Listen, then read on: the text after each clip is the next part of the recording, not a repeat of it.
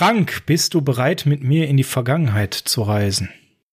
Auf jeden Fall. Wenn ich jetzt dann nicht Back to the Future singen muss oder irgendwie sowas, dann bin ich sofort dabei. Und ich habe auch keinen Strahlenschutzanzug, aber ich gehe trotzdem mit dir in die Vergangenheit. Hm, ja gut, ich glaube, das brauchen wir nicht. So gefährlich wird's nicht. Ähm, aber es stehen verantwortungsvolle Entscheidungen in der Vergangenheit für eine bessere Zukunft an. Ich bin gespannt, ob wir uns heute auch nur ein einziges Mal einig sind. Hm, warten wir es ab, schauen wir doch mal. Los geht's.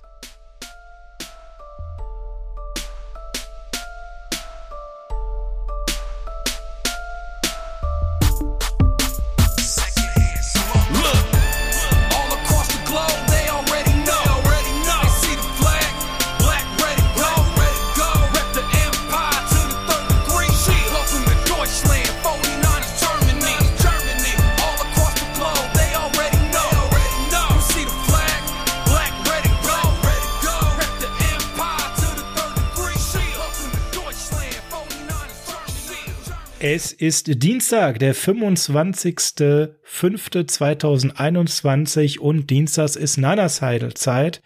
Ich bin der Sascha, der Host des Niners Huddle, dem Podcast der 49ers Germany, eurem Fanclub der Herzen der San Francisco 49ers im deutschsprachigen Raum. Und an meiner Seite ist der Redraft-Professor. Frank, schönen guten Morgen, schönen guten Tag, schönen guten Abend. Ja, Draft, Draft, Draft hatten wir in den letzten vergangenen Wochen ja auch immer wieder und wir sind es euch schuldig. Wir hatten es ja gesagt, wir schauen auch mal auf Drafts aus der Vergangenheit. Jetzt wollen wir es nicht so ganz kryptisch machen und nicht irgendwie 1967 anfangen. Das macht ja fast wenig Wie? Sinn. Habe ich nein, jetzt das falsche nein, Jahr nein, vorbereitet? Ja, so ein bisschen jedenfalls. Wir haben gedacht, wir bleiben ein bisschen Zeit näher daran und beschäftigen uns insbesondere mal mit den Jahren, wo jetzt äh, General Manager John Lynch und Head Coach Kyle Shannon die Verantwortung haben, also seit 2017. Das wollen wir machen in mehreren Folgen, wo wir uns jeweils die einzelnen Drafts vornehmen und dann mal schauen, was die 49ers erstens gemacht haben, was denn so Needs gewesen wären und was wir gemacht hätten und das bauen wir dann einfach mal aufeinander auf bis zum 2021er Draft. Und dann schauen wir mal, was wir daraus für ein 53er Roster basteln.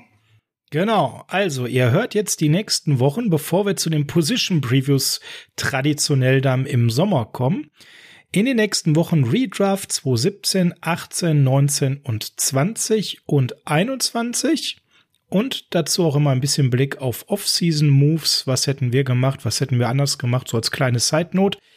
Wir wollen das aber nicht so kompliziert machen. Das heißt, wir werden jetzt nicht wie wild anders rauf und runter traden, sondern wir picken an der Stelle, wo die 49ers gepickt haben, damit ihr jetzt nicht noch euch eine Skizze machen müsst nach Motto, ah, da ist der Sascha fünf Slots runter, dafür hat er noch einen Third Rounder gekriegt. Nein, sowas machen wir nicht obwohl wir das manchmal gerne tun würden. Sogar schon im 2017er Draft wäre es mir ein dringendes Bedürfnis, hin und her zu traden. Das werde ich auch gleich sagen, aber wir werden es nicht tun, sondern an der Stelle eben draften, wo es dann passt. Bevor wir das aber machen, ähm, gibt es natürlich eine kleine, aber feine News-Ecke, Frank, für diese Woche. Viele News haben wir nicht, deren zwei. Und die erste heißt, äh, bis auf weiteres, nämlich aufgrund einer Verletzung, bye bye Marquise Lee. Ja, es war ja tatsächlich äh, doch überraschend oder überraschender, als man gedacht hat, weil man hätte ja denken können, in einem dreitägigen Tryout findet man heraus, ob derjenige fit ist oder nicht. Wir sind davon ausgegangen, als man ihn äh, verpflichtet hat, dass dem so wäre. Ja, das hat keine gute lange Halbwertzeit gehabt, das Ganze, sondern äh, nach vier Tagen war die ganze Nummer schon wieder vorbei. Zwei Tage später ist dann äh, durchgesickert, äh, die 49ers haben ihn einer äh, Injury Designation entlassen, also eben wegen Verletzung. Was er denn jetzt haben soll, ist noch nicht so ganz raus. Spielt auch ehrlich gesagt äh, keine Rolle so wirklich, nur ähm, ja, wie wir gesagt haben, wenn er denn fit ist, große Upside, äh, da könnte man was mitmachen. Wenn er nicht fit ist, nützt er dir auch nix. Also dann eben weg. Ja, dann hat man direkt einen äh, weiteren Wide Receiver dafür aufs Board gebracht, aber ich glaube, das ist so ein Camp Buddy Benny Fowler. Man braucht nicht großartig drüber reden. Das geht Wer? im Ende. Wer? Müssen wir uns den Namen merken? Nein. Benny Fowler, weg. der Dritte. Tschüss. Genau. Also, merk, merk ihn dir, bis ich das nächste Mal sage, er ist weg. Weil Marquise Lee gesund ist und wieder da ist. Unsere Hoffnung, weil Marquise Lee würde, äh, auch wenn er manchmal am Ball fallen lässt, an sich doch eine gewisse Qualität mitbringen. Die hat Benny Fowler, der Dritte, Vierte. Der Dritte. Wahrscheinlich oder der Fünfte niemals gehabt und wieder niemals haben. Camp Buddy, der die ganzen Jahre durch die Liga tourt und äh, braucht ihr euch nicht merken. Das war die eine News der Woche und die zweite News betrifft einen Ex-49er. Ist mir aber an der Stelle ein persönlich wichtiges Anliegen, da mal ganz kurz mit euch drüber zu sprechen. Denn wir haben ja einen unserer Lieblingsspieler auf der menschlichen Ebene in der Offseason verloren mit Solomon Thomas und der hat jetzt ein ganz tolles Projekt gestartet, um seine Sch Schwester Ella, die ja leider viel zu früh verstorben ist, zu ehren. Und zwar hat er eine Foundation gegründet für mentale Gesundheit. Er nennt sie The Defensive Line. Schöner Name, ne? Kann man direkt was mit ihm anfangen. Passt ja.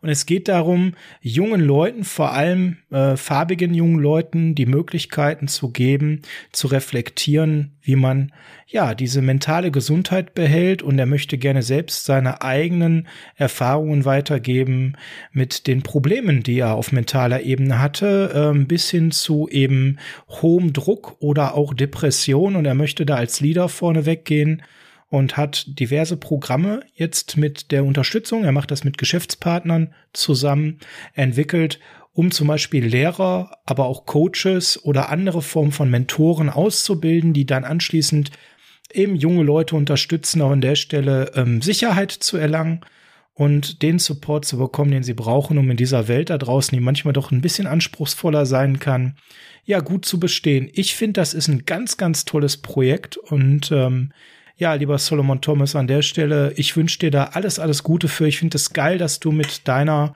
äh, Gesundheit, mit deinen Themen, die du hattest und immer noch hast, denn das ist ja ein stetig währendes Thema, woran man arbeitet, so offen umgehst. Damit bist du für mich ein großes Vorbild als Sportler. Ähm, bestätigst einfach nochmal, was für ein feiner Typ du bist. Natürlich sportlich wünsche ich dir alles Gute, wenn du nicht gegen uns spielst. Und ähm, wie gesagt, für dieses Programm alles Gute ist eine tolle Sache. Sowas brauchen wir eigentlich viel häufiger in der Welt da draußen. Keine Frage, er setzt damit ja da an, was er auch in den Off-Seasons in den letzten Jahren auch schon gemacht hat mit Teilnahme an solchen Märschen und Veranstaltungen und dass er seine äh, Popularität dazu nutzt, dieses Thema auch immer und wieder in die Öffentlichkeit zu rücken. Es müssten viel mehr Spieler sich für solche Sachen einsetzen, anstatt für Videospiele. Aber das ist nur meine persönliche Meinung. Deswegen schließe ich mich vollkommen an, Sascha, was du gerade gesagt hast. Aber jetzt kommt die Überleitung des Todes. Das passt hier gerade so schön. Äh, du hast ja gerade Raiders gesagt, wenn er nicht gegen uns spielt. In der Saison wird's ja erstmal nix. Da müssten ja beide ganz schön weit kommen. Das müsste ja in den Super Bowl gehen. Aber in der Preseason trifft man ja aufeinander. Nämlich am dritten Spieltag. Da darf er auch gerne gut spielen. Ja. Da darf er auch gerne gut spielen. Da wird er auch höchstwahrscheinlich nicht so lange auf dem Feld stehen. Und ähm, da sind jetzt die Termine tatsächlich für veröffentlicht worden. Wir sagen das mal eben schnell. Findet ihr auch bei uns auf der Homepage 49ersgermany.com, auch jeweils mit noch ein bisschen drumherum zu den Spielen. Week 1, Kansas City, 15. August, 2.30 Uhr, keine fernsehfreundliche Zeit. Ähm, Week 2 bei den Los Angeles Chargers, äh, 1.30 Uhr, auch keine fernsehfreudige Zeit. Aber gegen die Raiders, 29. August, 22 Uhr deutscher Zeit, hört sich schon besser an. Alles zu sehen, natürlich über den NFL Game Pass. Ich glaube, keins dieser Spieler wird es ins deutsche Free TV schaffen. Ähm, das sieht nicht so gut dafür aus, aber wahrscheinlich, wer sich das angucken möchte, wird das im NFL Game Pass schon finden können. Abschließend, Frank, eine gute Nachricht für dich persönlich, kein Joe Walker mehr. Ich weiß gar nicht, ob die wirklich so gut ist. Habe ich ja letzte Woche mit Ben schon drüber gesprochen. Wenn ich die Wahl hätte zwischen Joe Walker und Nathan Gary, würde ich Joe Walker nehmen. Mm, und das soll was heißen. Ja, das waren die News der Woche. Da sind wir mit durch. Jetzt werdet ihr euch denken, Moment, kein Wort zu Julio Jones. Doch bei Patreon könnt ihr zeitnah eine Two-Minute-Warning zu Julio Jones hören. Ähm, einer von uns ist dagegen und einer davon uns hat sich ganz doll bemüht, dafür zu sein. Und äh, da merkt ihr schon, wie unsere Tendenz ist. Wieso, weshalb, warum auf Patreon, Niners Huddle. Werdet gerne Unterstützer und dann könnt ihr euch die Two-Minute-Warning mit allen Argumenten zu Julio Jones Pro und Contra reinpfeifen. Los geht's. Redraft 2017, Frank. Und jetzt müssen wir natürlich die Leute erstmal ein bisschen abholen. Das ist vier Jahre her. Vor vier Jahren ist was Besonderes passiert, Frank. Wir haben einen neuen Coach bekommen. Ja, grundsätzlich haben wir nicht nur einen neuen Coach bekommen, sondern äh, die Franchise lag ehrlich gesagt auf dem Boden, im Dreck, wie auch immer man das Ganze jetzt äh, eigentlich beschreiben möchte. Nach der Harbour-Ära ging es ja schon im letzten Jahr äh, Harbour schon äh, ziemlich down. Äh, dann hatte man Jim Tomsula als Head Coach, anschließend hat man es mit Chip Kelly versucht und alles unter unserem Freund, dem ACL-Club, vorsitzenden Trent Balky als General Manager.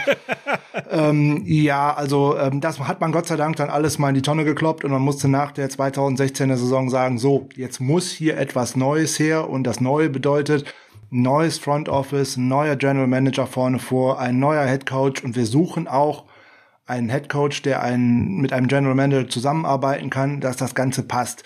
Im Endeffekt, Kyle Shanahan hatte, war ganz früh der Kandidat, den man sich ausgeschaut hatte als äh, neuen Head Coach. Musste man auch lange warten, weil die Falcons es ja in dem Jahr in den Super Bowl geschafft haben. Also bis man da was verkündigen konnte, da waren alle anderen schon wieder eher dran. Aber er ist es dann letztendlich geworden. Und ähm, nach einem Treffen mit John Lynch war schon klar, die beiden können miteinander. Man kannte sich auch vorher schon. Klar, der eine war TV-Kommentator äh, und der andere stand irgendwo an der Seitenlinie. Also die kannten sich. Die hatten auch eine gute Beziehung zueinander und konnten sich schnell vorstellen, dass sie miteinander arbeiten könnten. Und dann gingen sie auch ans Werk, weil das Roster, was die übernommen hatten, das lag nicht nur in, Trümmer, in Trümmern, da war Dresden 45 noch gut aufgestellt gegen. Hui, aber ich nenne mal Namen bei diesem markanten Spruch. Also auf Wide Receiver hatten wir so Granaten wie DeAndre Smelter, Rashad Ross, Eric Rogers, Aaron Burbridge und ihr sagt jetzt wer? Genau außer Pierre Casson eigentlich niemand, der wirklich da so einen Namen hatte. Der kam ja erst auch in der Free Agency, der gute Pierre Garçon. Das war ja einer der ersten Moves. Der kam erst in der Free Agency, ne? Äh, dann hatten wir auf, äh, auf anderen Positionen auch nix unterwegs. Ich nenne mal die Tight Ends. Vance McDonald, das war noch so das, was am ehesten NFL relevant war. Garrett Selleck, Logan Paulson, Blake Bell, Jerome Hamm. Ui, ein Wide Receiver wie Marquis Goodwin, wo wir heute wissen, der klang gut, der spielte nur nie. Auch eine Free Agency Verpflichtung der beiden. Auch eine Free Agency Verpflichtung und auf Quarterback Brian Hoyer und Matt Barkley. Also das mal so zur Offensive. Running Backs gut, Carlos Hyde, okay, war zu dem Zeitpunkt damals recht gut in Shape. Ansonsten äh, ganz hinten Raheem Mostert, den damals noch keiner kannte, aber sonst so Leute wie Tim Hightower oder Juan Harris. Also mh, hm, ganz schwierig und auch in der Defensive sah das gar nicht so viel besser aus. Äh, da gab es sicherlich schon auch den einen oder anderen Spieler, den ihr kennt, wenn ich so mit Blick auf Eric Reed schaue oder, oder Jimmy Ward. Aber sonst war da Frank auch pff, ganz schön viel nicht besetzt. Ne? Klar, so ein Veteran wie Navarro Bowman hatten wir noch am Start, der aber auch schon äh, äh über dem Berg so langsam war, ja. Äh, ansonsten so Leute wie Ahmad Brooks oder ähnliches, das war schon ziemlich furchtbar auf beiden Enden. Also der Kader brauchte tatsächlich damals eine Generalüberholung. Und Frank, genau das wollen wir jetzt machen. Eine Generalüberholung. Wir wollen jetzt euch gar nicht alle 53 Spieler nennen, aber wir wollen euch mal die Team Needs nennen, wie wir sie sehen. Und das Besondere ist, wir haben nichts abgesprochen und das werden wir auch weiter so durchziehen. Das heißt, schon bei den Team Needs könntet ihr gleich jetzt ganz unterschiedliche Needs hören. Bevor wir aber über die Needs sprechen, möchte ich euch mal ganz kurz in den Draft 2017 mitnehmen. Der fand vom 27. bis 29. April 2017 statt. Die 49ers äh, hatten einige Picks, äh, teilweise sehr gute. Und wenn ihr jetzt euch überlegt, hm, welcher war das denn, welcher Draft so genau? Der First Pick war Miles Garrett Ne, so viel können wir schon mal sagen. Und der wird es auch bleiben. Den werden wir nicht nehmen können, ne, weil wir können ja die Wahrheit nicht komplett verändern. Auf eins und auf zwei wären wir dran gewesen und haben aber die Bears hochgelassen für Mitchell Trubisky. Auch das ist so nach unseren Spielregeln gesetzt. Wir sind auf drei runtergegangen, Frank, und haben eigentlich Solomon Thomas genommen an drei.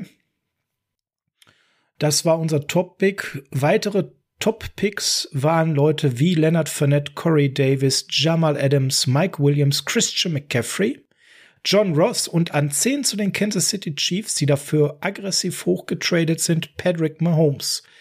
Dann noch Leute wie Deshaun Watson, Marshawn Lattimore, Hassan Reddick, Mike Hooker, also schon wirklich spannende Leute unter den Top 15.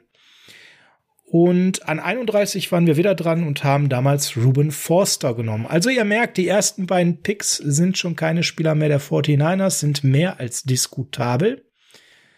Aber in diesem Draft haben wir nicht nur Dinge gepickt, die fragwürdig waren. Wir hatten an 66 dann Akello Witherspoon auf Cornerback, der zumindest ja ziemlich lange jetzt im Kader war, uns gerade erst verlassen hat. An 104 CJ, der auch gerade erst gegangen ist und zumindest ein solider Backup war und ein Lockerroom-Guy. An 121 dann Running Back Joe Williams, da können wir nachher mal drüber reden. An 146 dann sicherlich der Pick, den wir beide nicht verändern werden. Frank, da gehe ich mal von aus. George Kittle, damals von Iowa zu uns gekommen. An 177 Trent Taylor, an 198 DJ Jones, an 202, Moment, einmal tief durchatmen für den Namen Peter Tamoe, schon wieder gescheitert. Das kannst du besser als ich. Peter Taumopeano. Dankeschön. Bitteschön. Und dann an 229 in Runde 7 zuletzt Adrian Colbert. Den Name dürfte euch noch bekannt vorkommen. Der war durchaus mal ein bisschen häufiger und länger bei uns. Ja, und da wollen wir Frank jetzt einsteigen und jetzt äh, seid ihr so ein bisschen mal drin 2017, der Beginn der Shanahan-Lynch-Ära. Das Raster muss im Prinzip bis auf drei, vier Säulen, Joe Stady war ja beim Team zum Beispiel, komplett auf links gedreht werden. Und ihr habt gerade gehört, was wir gepickt haben und ihr habt so die Top-Picks gehört. Ich hoffe, ihr seid so ein bisschen gedanklich im Setting drin. Frank, wie geht's weiter? Nochmal, bevor wir jetzt anfangen, dass jeder jetzt erwartet, wir nehmen jetzt an drei Patrick Mahomes oder Deshaun Watson, ähm, so was jeder jetzt erwartet. Wir versuchen das Ganze aus der Perspektive zu machen, wie es denn tatsächlich beim Draft 2017 abgelaufen ist. Deswegen stellen wir gleich unsere Needs vor. Und natürlich geht es auch nicht darum, dass wir jetzt nur Spieler nehmen wollen werden, wo wir jetzt wissen, die haben jetzt schon vier Jahre voll abgeliefert, sondern wir versuchen diese NFL-Jahre auszublenden, die bis jetzt gelaufen sind um dann auch ein möglich realistisches Ziel zu machen, weil wir können ja jetzt beide nicht behaupten, wir nehmen an Position äh, 146 George Kittle.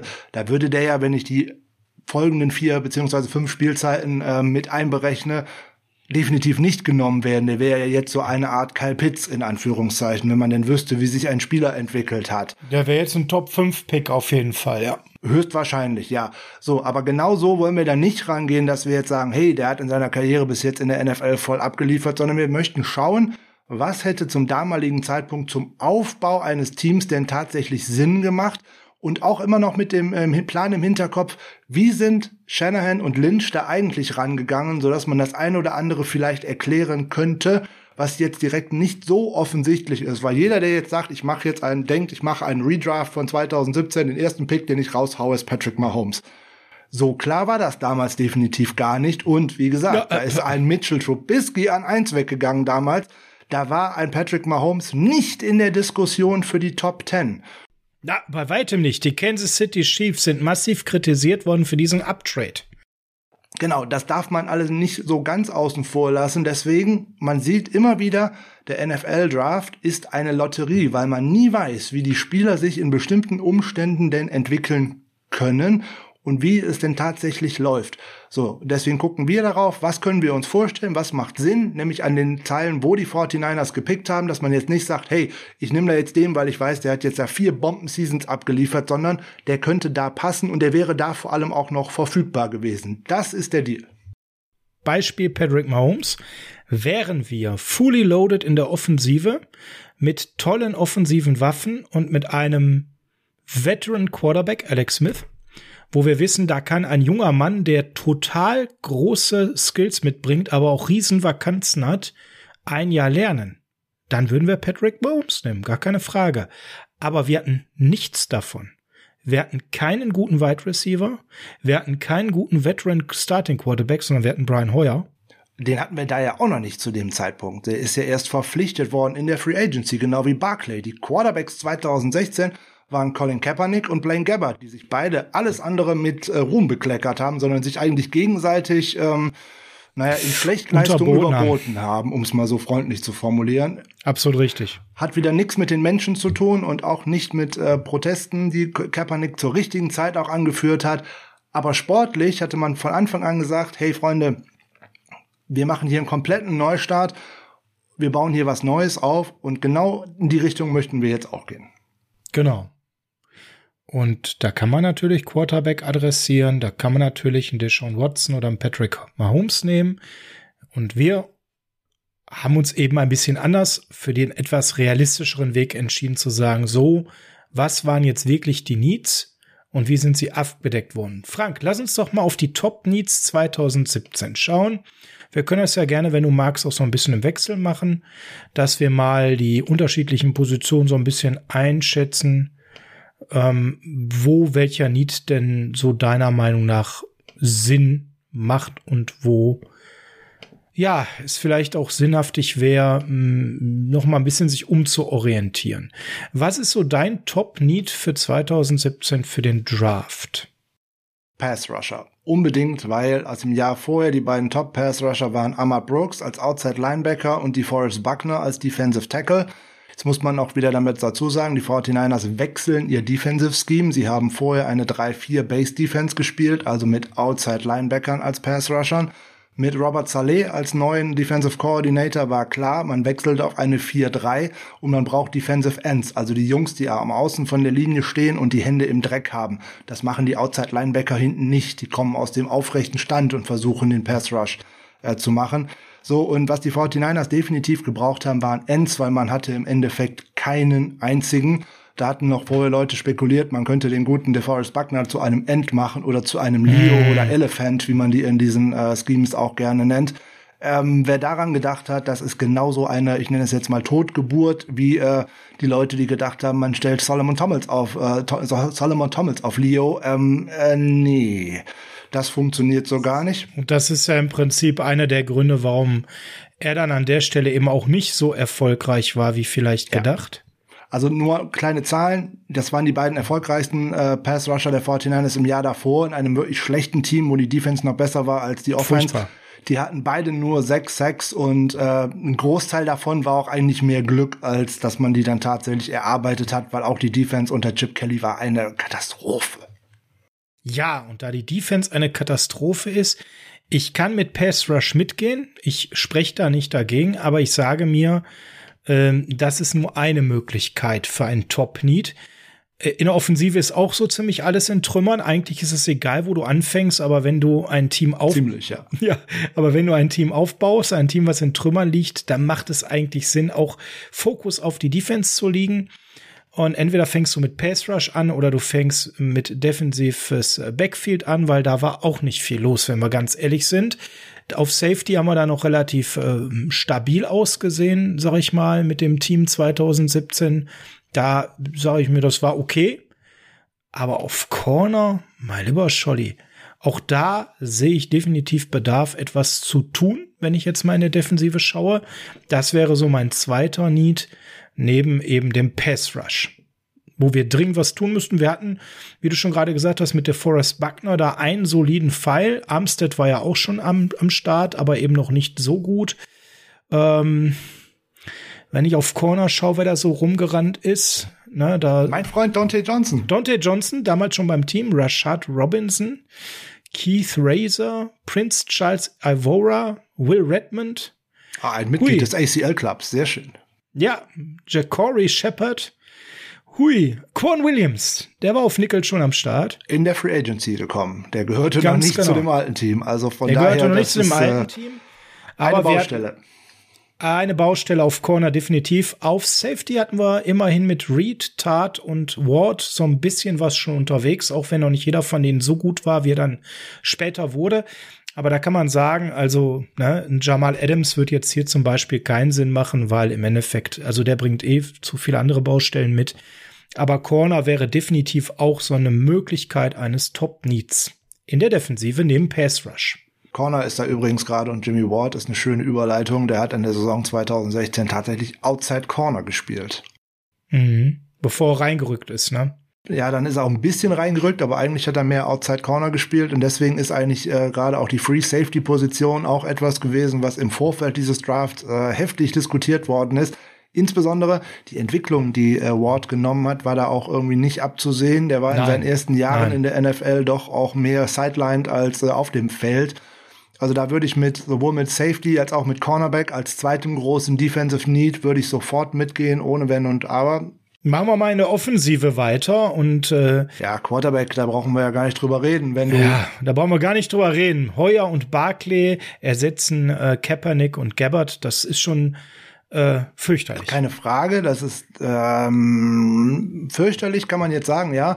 Äh, Kyle Shanahan hatte so ein bisschen, glaube ich, auch im Hinterkopf, ob er eventuell Matt Schaub äh, loseisen kann, den äh, Backup von Matt Ryan, weil er im Endeffekt einen klaren Plan hatte. Das hat er ja auch letztes Jahr noch ähm, in einem Interview mal gesagt, dass eigentlich der Plan alles war, jetzt schon mal in dem ersten Draft die Defensive ein bisschen aufzubauen und anschließend Kirk Cousins als Free Agent unter Vertrag zu nehmen. Das war eigentlich immer die Wunsch- und Zielvorstellung.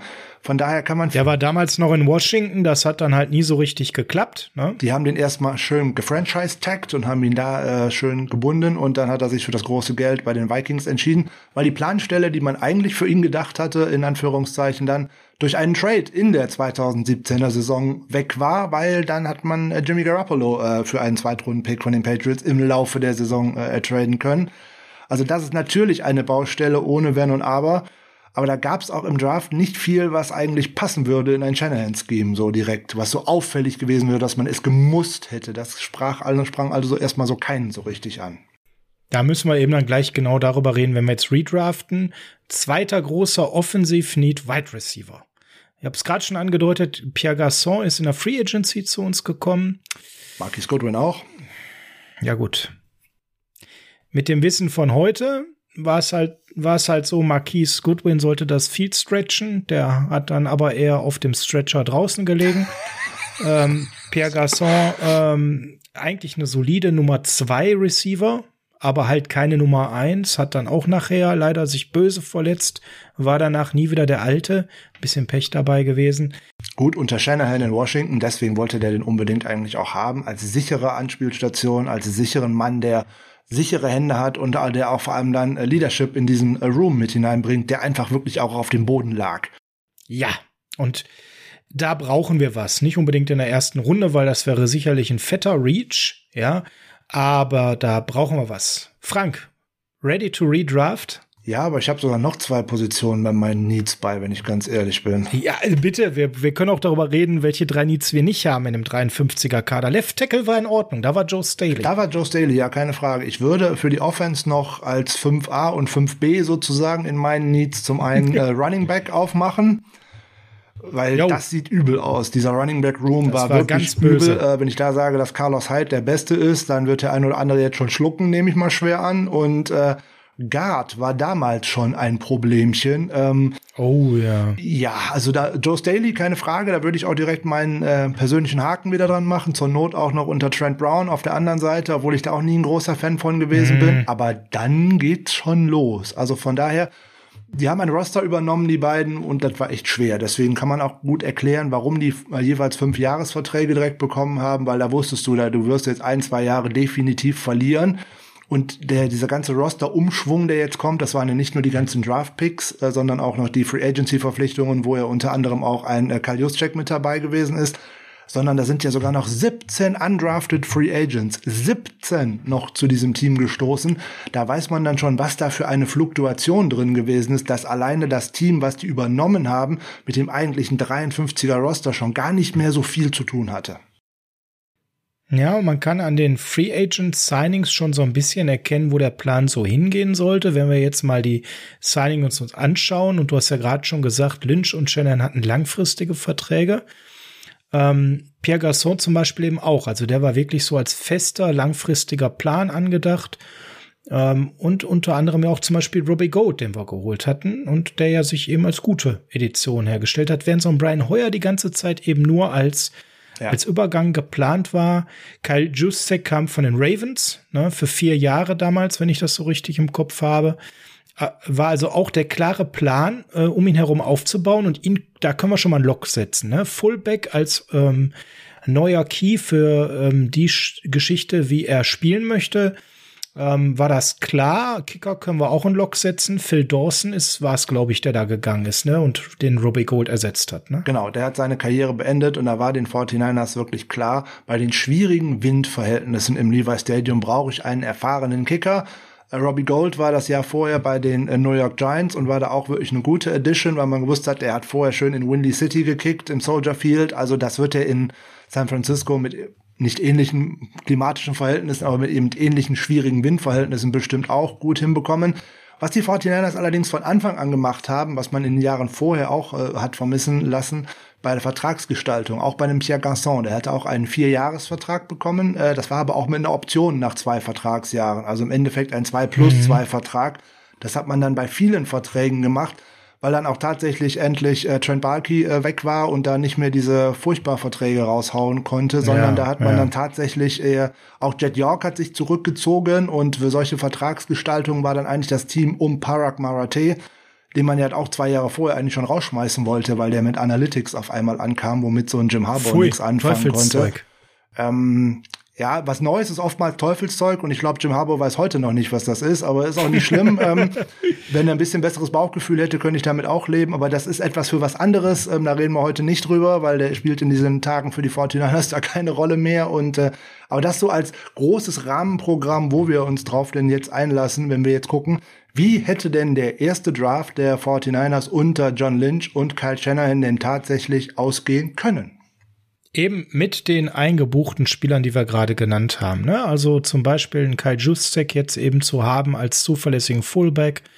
Ja, das buchen wir schon mal ein, weil das ist ja gelaufen. Da wollen wir jetzt nicht zu sehr noch an der Free Agency drehen. Frank, Pick Nummer eins, Miles Garrett Browns war No-Brainer, hat weitestgehend auch dieses äh, Level bestätigt. Ja. An zwei waren wir, sind runtergegangen, weil die Chicago Bears waren total heiß auf Mitchell Trubisky. Die Quarterback-Probleme der Bears der letzten Jahre sind bekannt. Sehr schön, dass wir da runtergegangen und etwas Value mitgenommen haben. An drei sind wir. Ich sag vorneweg, bevor wir jetzt sagen, wenn wir an drei nehmen, ich würde weiter runtergehen. Das machen wir nicht, weil das haben wir gesagt, das wird zu kompliziert. Aber vom Value her, wir haben einen so riesen Umbruch zu stemmen. Wir haben an drei für mich nicht den Top-Need, den ich unbedingt an drei nehmen muss, sondern der ein bisschen später geht würde ich hier einfach mir Angebote reinholen, wer denn noch Bock hätte, hochzugehen. Und da waren ja durchaus noch ein paar unterwegs, hm, die zumindest das Potenzial dafür hatten. Ja, jetzt muss man vielleicht fairerweise sagen, dieser Quarterback-Jahrgang ist ganz anders eingeschätzt worden, als er jetzt fünf Jahre später äh, aussieht. Da war eigentlich diese Not nicht da, für Quarterbacks in die Top Ten hochzutraden. Deswegen so viele Angebote wird es da höchstwahrscheinlich nicht gegeben haben. Da waren die 49ers wahrscheinlich schon froh, dass man ein wenig vorgaukeln konnte, nämlich den Chicago Bears. Oh, Mitchell Trubisky könnte ja auch passen in unsere oh, Offense. Oh, und äh, so konnte man noch den ein oder anderen Pick äh, von Chicago mitnehmen, der sich im Nachhinein ja auch noch rentiert haben möchte, weil die 49ers waren sehr aktiv. Sie haben äh, ja, äh, jede Menge ja. Picks hin und her geschoben. Das machen wir nicht, weil sonst wird so fürchterlich äh, ja, fürchterlich, fürchterlich, äh, unübersichtlich. Und genau, ähm, genau.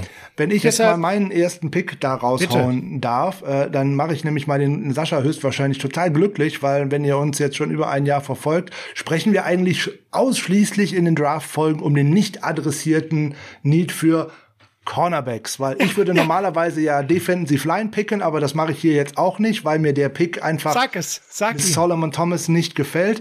Jetzt mein kommt Blick, der Name? Geht natürlich auf ähm, meinen College-Erzfeind Ohio State, Marshawn Latimore, Ohio State ja. an Nummer drei zu den San Francisco 49ers. Boah, du machst mich mega glücklich, weil das, ah, das ist einer, das ist einer meiner absoluten Lieblingsspieler. Ich finde ihn einfach grandios. Ich äh, verfolge den jedes Mal bei den Saints und er hat auch alles gehalten, was ich damals schon in ihm gesehen habe. Der ist damals an elf zu den Saints gegangen und er ist der Grund, warum ich gesagt hätte, hier hätte ich noch mal das Telefon äh, ganz auf laut gestellt und ähm, noch mal vielleicht selber auch aktiv ein paar angerufen. Ja, ich gebe dir recht mit der Einschätzung. So ganz viel Bedarf noch hochzugehen gab's nicht, aber der ist an elf weggegangen und der wurde auch tatsächlich selten in den Top 10 gemockt und hier ist jetzt schon der schmale Grat. Was nehme ich? Ich habe gerade äh, bewusst Cornerback gesagt, weil ich sehe das gleich auf mit Pass Rush. Und ich bin hin und her gerissen zwischen zwei Spielern, Frank. Der eine, den hast du genannt, Marshawn Lattimore, der Cornerback von Ohio State. Oder Frank, wenn wir mal auf Pass Rush schauen würden und sagen würden, wen würden wir denn in der Theorie hier so gerne nehmen wollen?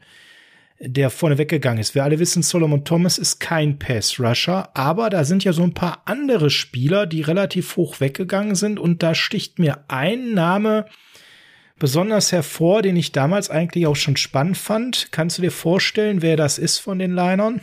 Ich hoffe nicht, dass du jetzt Derek Barnett sagen wirst. Nein, den sage ich bestimmt nicht. Der ist an 14 zu den Eagles gegangen. Nein, der hat das nicht gehalten. Dann bleibt ja eigentlich nur noch Jonathan Allen. Richtig. Jonathan Allen, der ging an 17 zu den Redskins und ich bin vor dem Redraft jetzt hin und her gerissen gewesen, nehme ich Jonathan Allen oder nehme ich eben Marshawn Lattimore, aber beides sind keine Nummer drei Picks. Das muss man der Fairness halber sagen an der Stelle. Von daher, wenn das Telefon klingelt und ich gehe nur auf sieben, acht oder neun oder sowas runter, da nehme ich da gerne noch mal Value mit. Wenn da keiner anruft, dann muss ich mich entscheiden zwischen Jonathan Allen und Marshawn Lattimore und Frank, da an, nur aus einem einzigen Grund. Da ich es furchtbar leid wäre, wenn ich zurückspulen könnte, permanent mit dir über Cornerback Needs zu sprechen, Schweren Herzens, obwohl ich Jonathan Allen sehr mag, würde ich mal Sean Lattimore einbuchen. Guck mal, da sind wir doch schon wieder äh, einig, das ist ja lustig. Ich war mir ziemlich sicher, dass ich von dir äh, Zustimmung für meinen Pick bekomme, also das finde ich ja äh, dann ganz nett. Über Jonathan Allen hätte ich auch nachgedacht, aber genau wie du äh, gesagt hast, für mich kein äh, Top 5 und auch kein Top 10 Pick und ähm, die Frage ist, wenn ich denn in dem Rebuild bin, wo ich bin, wenn ich die Angebote bekomme, nach hinten zu traden und mir mehr Picks, vor allem mehr in Picks in der zweiten, dritten Runde noch hinzuzugewinnen zu können, hätte ich das gemacht. Die Frage ist nur, habe ich solche Angebote bekommen? Werden die 49ers genau. höchstwahrscheinlich nicht. Allerdings hat sich auch damals schon so ein bisschen durchgesetzt, ähm, wenn ich mich in einen Spieler verliebt habe, dann möchte ich den eigentlich gerne haben. Eigentlich schon im Vorfeld konnte man hören, Solomon Thomas ist ihr Guy und äh, den möchte man gerne haben. Äh, John Lynch hat zusammen mit ihm die Schulbank gedrückt äh, bei, bei Stanford. Die haben eine gemeinsame Klasse dort, äh, eine gemeinsame Abschlussklasse dort gemacht und äh, ja, wenn ich mir ähm, explizit das letzte Jahr angucke, dann kann ich den gerne als äh, Pass Rusher verkaufen, aber auch nur, weil oh. Stanford da ein gutes Jahr gespielt oh. hat und ja, dann muss ich mir auch genau mal ein bisschen die Gegner angucken, in wem man denn ta äh, tatsächlich seine Sacks und dergleichen gemacht hat. Er hatte 8,5 Sacks im letzten äh, Uni-Jahr, hört sich schon mal ganz gar nicht schlecht an, aber er ist halt ein Interior Pass Rusher und ähm, eben nicht Outside und auch kein Leo, weil er dafür nicht schnell genug ist. Aber okay, da hat man halt äh, auch mit dem damaligen Defensive Line Coach, dessen Namen ich hier auch schon nicht mehr erwähnen möchte, äh, hat man einfach schlichtweg und ergreifend ins Klo gegriffen. Nicht menschlich und alles drum und dran, da bleibt Solomon ja. Thomas top, da haben wir vorhin schon drüber gesprochen. Aber rein sportlich passte das einfach äh, gerade im Nachhinein nicht und den hätte ich auch damals schon nicht genommen. Wir sind an 31 wieder dran. Mal ganz kurz, welche Top-Spieler sind da noch so dazwischen weggegangen? An 10 haben wir gesagt Patrick Mahomes, an 8 Christian McCaffrey. Das wäre jetzt für Running Back auch nicht die schlechteste Lösung. Gerade wenn man auch gerne äh, ne, ein Laufspiel hat, wo man gerne. Aber damit fängt man doch nicht an, ein Team aufzubauen. Genau, ne? Und zumal er jetzt auch nicht der Typ ähm, ist im Laufspiel, der uns wirklich geholfen hätte, aber doch etwas anders schematisch spielen. Patrick Mahomes an 10, John Ross an 9 Wide Receiver, da hätte man drauf reinfallen können, der war schnell und sonst nix. Schnell ähm, Hassan Reddick an 13, auch nicht der schlechteste. Ne? Der aber damals auch als Reach gesehen wurde und Absolut. die ersten drei Jahre jetzt im Nachhinein zu sehen, ähm, war ja auch nicht ja. so gut. Der hatte seinen Durchbruch im vierten Jahr, da war er wirklich, genau. wirklich gut, ohne Wenn und Aber. Aber die drei Jahre davor hat man ja auch schon gezweifelt. Ist das aber auch falsch eingesetzt aus meiner Sicht? Richtig. Ähm, wenn ich ehrlich bin. Und da hatte man natürlich ein bisschen ähm, Probleme. Ja, was heißt Problem? Der kommt von Temple. Das ist natürlich auch eine kleine Uni und da war man sich auch nicht so sicher. Da hat das alles mit äh, der, der dem guten Gegnern und nicht gute Gegner und sowas zu tun. Und ähm, ja, hätte man machen ja. können und hätte ah, man auch nee. nicht machen können und äh, nee, nee. wäre mir auch zu früh gewesen. Hätte man zurücktraden können, so um die 15, 18, 20. Ja, ja gut, selbst dann wäre es mir noch zu früh gewesen für Hassan Reddick, ähm, aber es wäre eine Möglichkeit gewesen. Nur, wie gesagt, du musst auch den Partner dafür haben. Absolut. Deshaun Watson an 12 müssen wir natürlich auch noch benennen. Wenn wir noch mal ein bisschen auf den Cornerback-Need schauen, wer da noch so gegangen ist, Marlon Humphrey an 16, auch nicht so schlecht bisher. Ähm, und dann haben wir noch auf Corner Adory Jackson an 18 zu den Titans ja, da kann man dann schon froh sein, wenn man mal Sean Lattimore hat. Oder auch ähm, die Oakland Raiders an 24 Gary und Conley. Hm, na? Der andere von Ohio State. und an 27 dann Tredavious White zu den Buffalo Bills. Der ist sicherlich momentan einer der besten Corner einer Liga. Also der wäre auch möglich gewesen. Für mich aber klar Lattimore über White. Da würde ich gar nicht drüber nachdenken. Ja, würde ich zustimmen. Ja, dann sind wir bei 31 und das ist ein bisschen traurig, weil an 30 geht eigentlich der weg, den wir hätten super gebrauchen können. Äh, nein, eben nicht, weil das ist ein Outside Linebacker und er hätte nicht in dieses Saleh-System gepasst. Das muss man sich auch mal ganz klar sehen. Ja, Frank, aber das erklär mal, weil wenn wir jetzt den Namen TJ Watt natürlich nennen, dann denken jetzt alle da draußen, ja, aber das wäre doch der Linebacker, den ihr nehmen wolltet, oder? Ja, aber wie gesagt, das ist ein Linebacker. Der wird, der spielt in einem 3-4-Scheme, den Outside Linebacker, bedeutet aufrecht stehend, drei, vier Meter hinter der Line of Scrimmage eigentlich und auch ein bisschen außen, der auch tatsächlich Coverage-Aufgaben übernimmt und läuft. So, den Defensive End in der neuen 4-3 Defense, die der gute Robert Saleh bei uns implementiert hat, der steht mit den Händen im Dreck, der ist direkt gegenüber der Offensive Line und ist zwei, drei, vier Schritte näher dran am Quarterback und macht ein ganz anderes Spiel und droppt auch einfach nicht in Coverage zurück. Bestes Beispiel, ich habe es hier schon mehrfach erwähnt, da scheitern ganz viele Spieler vom College dran, weil man gesagt hat, ähm, auch immer aus dem Outside Linebacker mache ich einfach ein Defensive End oder umgekehrt. Bestes Beispiel, dummerweise leid, zum Leidwesen aus unserer deutscher Sicht, Björn Werner. Der hat diese, der hat sein Leben lang vorher Defensive End gespielt wurde dann von einem falschen Team gepickt, äh, wurde dann als Outside Linebacker verkauft und auf einmal muss so ein Mensch in Coverage rumlaufen und nach drei Jahren ist die NFL-Karriere zu Ende, obwohl man ein First-Round-Pick gewesen ist. Das hätte nicht funktioniert, er hätte nicht in das Scheme von Robert Saleh gepasst. Nicht zum damaligen Zeitpunkt. Ja. Ich hoffe, damit konnten wir das so ein bisschen für euch rüberbringen. An 31 hatten wir Ruben Forster, den wir gerade schon benannt haben. Frank, das ist natürlich nicht unser Pick, weil das war damals schon ein High-Risk und potenziell High-Reward-Pick und ähm, ja, das kann man machen, so Boomer-Bust-Picks, wenn man das gesamte Team umkrempelt. Wir sind da beide kein Freund von, weder ähm, den ACL-Club zu verpflichten, na, das ist ja furchtbar in Hose gegangen mit den ganzen Verletzungen, noch diese Boomer-Busts. Also Frank, wir wären 31 dein nächstes Need und dein nächster Pick? Ähm, ich würde gerne zwei Worte zu Ruben Foster verlieren. Und zwar, wenn man sich das Draftboard von PFF, auch von 2017 anschaut, und wenn ich da auf die ersten fünf Namen schaue, ich lese sie einfach mal eben schnell vor. Ein paar davon sind schon gefallen. Eins, Miles Garrett, waren wir uns drüber einig. Zwei, Jonathan Allen, haben wir auch schon drüber gesprochen. Derek Barnett, oh. Marshawn Lattimore und auf 5 kommt Ruben Foster. Warum fällt der auf 31 oder womöglich sogar noch weiter, wenn die 49ers ihn dann nicht genommen hätten? Ja, weil es abseits des Sportlichen auch noch eine menschliche, fast Tragödie darum gibt, die einfach nicht zielführend ist. Die 49ers haben an der Stelle äh, die, die ja, den Gamble genommen. Man nimmt das High Upside von diesem Spieler, dessen sportliche Fähigkeiten ähm, nicht mit dem Menschen Ruben Foster übereinstimmt. Der hat eine furchtbare Kindheit mit sich gemacht. Der ist äh, dabei gewesen, wie seine Mutter erschossen worden ist und, und, und.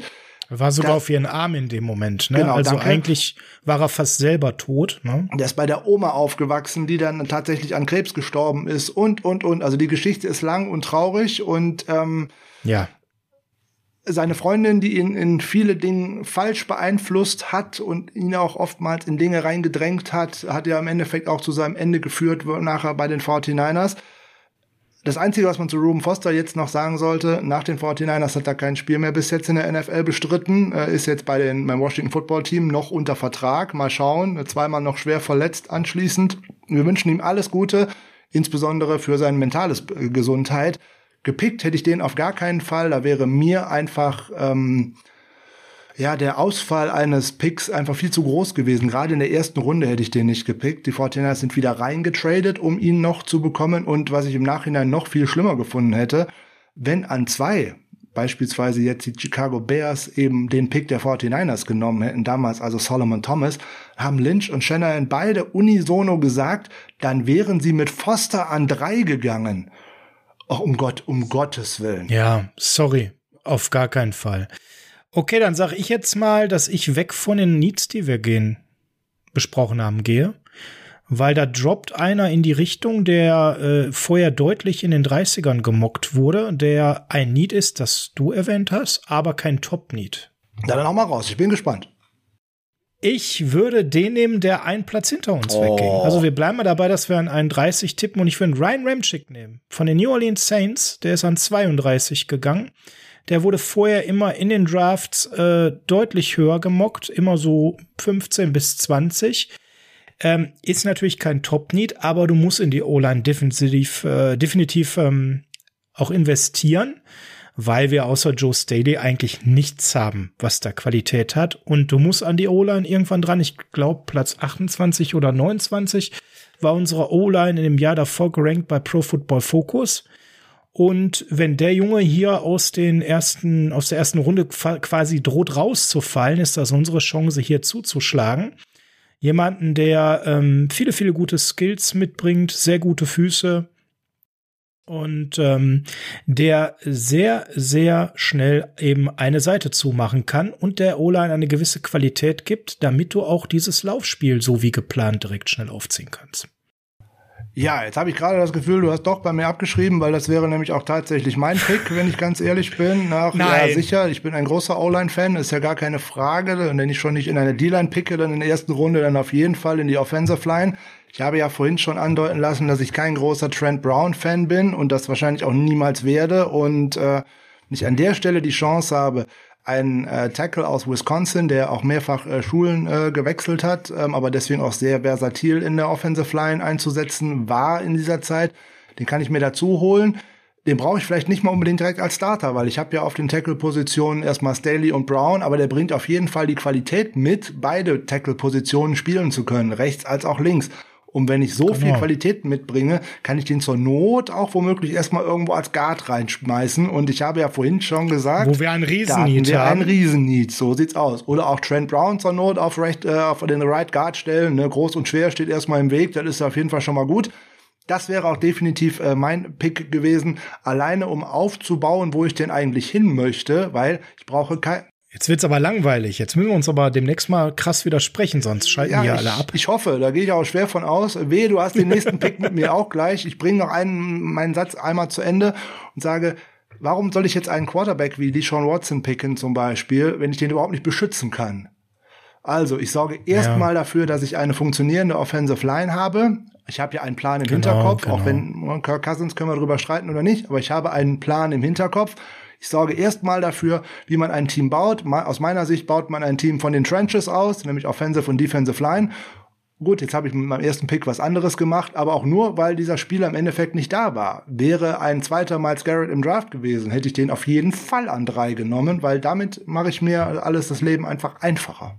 Ich bin guter Dinge, dass wir beim nächsten Pick unterschiedlich unterwegs sind, um hier mal ein bisschen Gehalt reinzubringen. Der nächste ähm, ist dann, glaube ich, die 67, ne? Das ist die 66, wäre der nächste. Weil in der zweiten Runde sind wir ja jetzt nicht mehr, weil wir sind ja in die äh, erste Runde zurückgetradet und ähm Übrigens, äh, das bedeutet so ein bisschen, ne, um das mal klar zu ziehen, kein Mike McGlinchey, ne, weil den brauchen wir dann nächstes Jahr nicht unbedingt. Also. Oh, wart mal ab.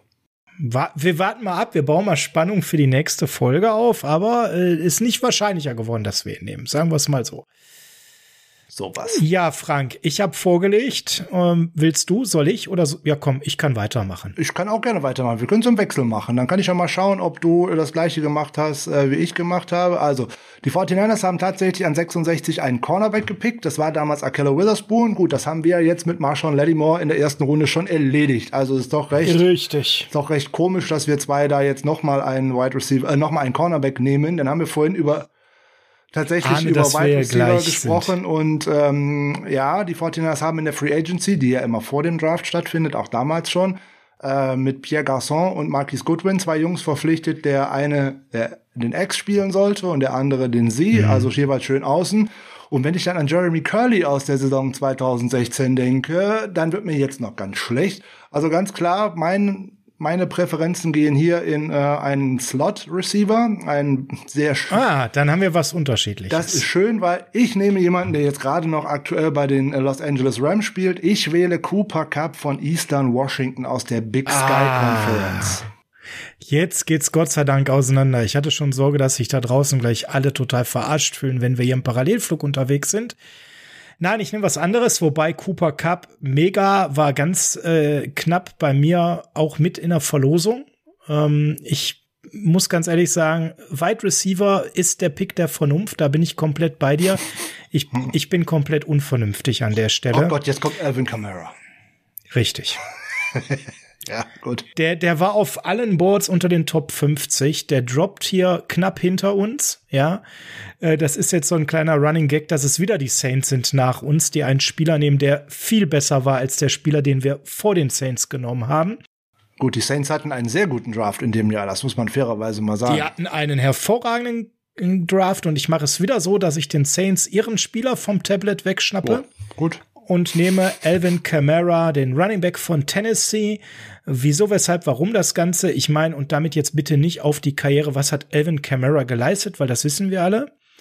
Ähm, aber es ist so, der ist tatsächlich, ob das Pro Football Focus oder sonst war, immer unter den Top 50, 45 gewesen und war so als jemand, der eben schon auch viele Skills mitbringt, der ähm, eben auch gut fangen kann aus dem Backfield, was Carlos halt definitiv nicht konnte. Kann ja. er heute noch nicht, wird er auch nicht lernen.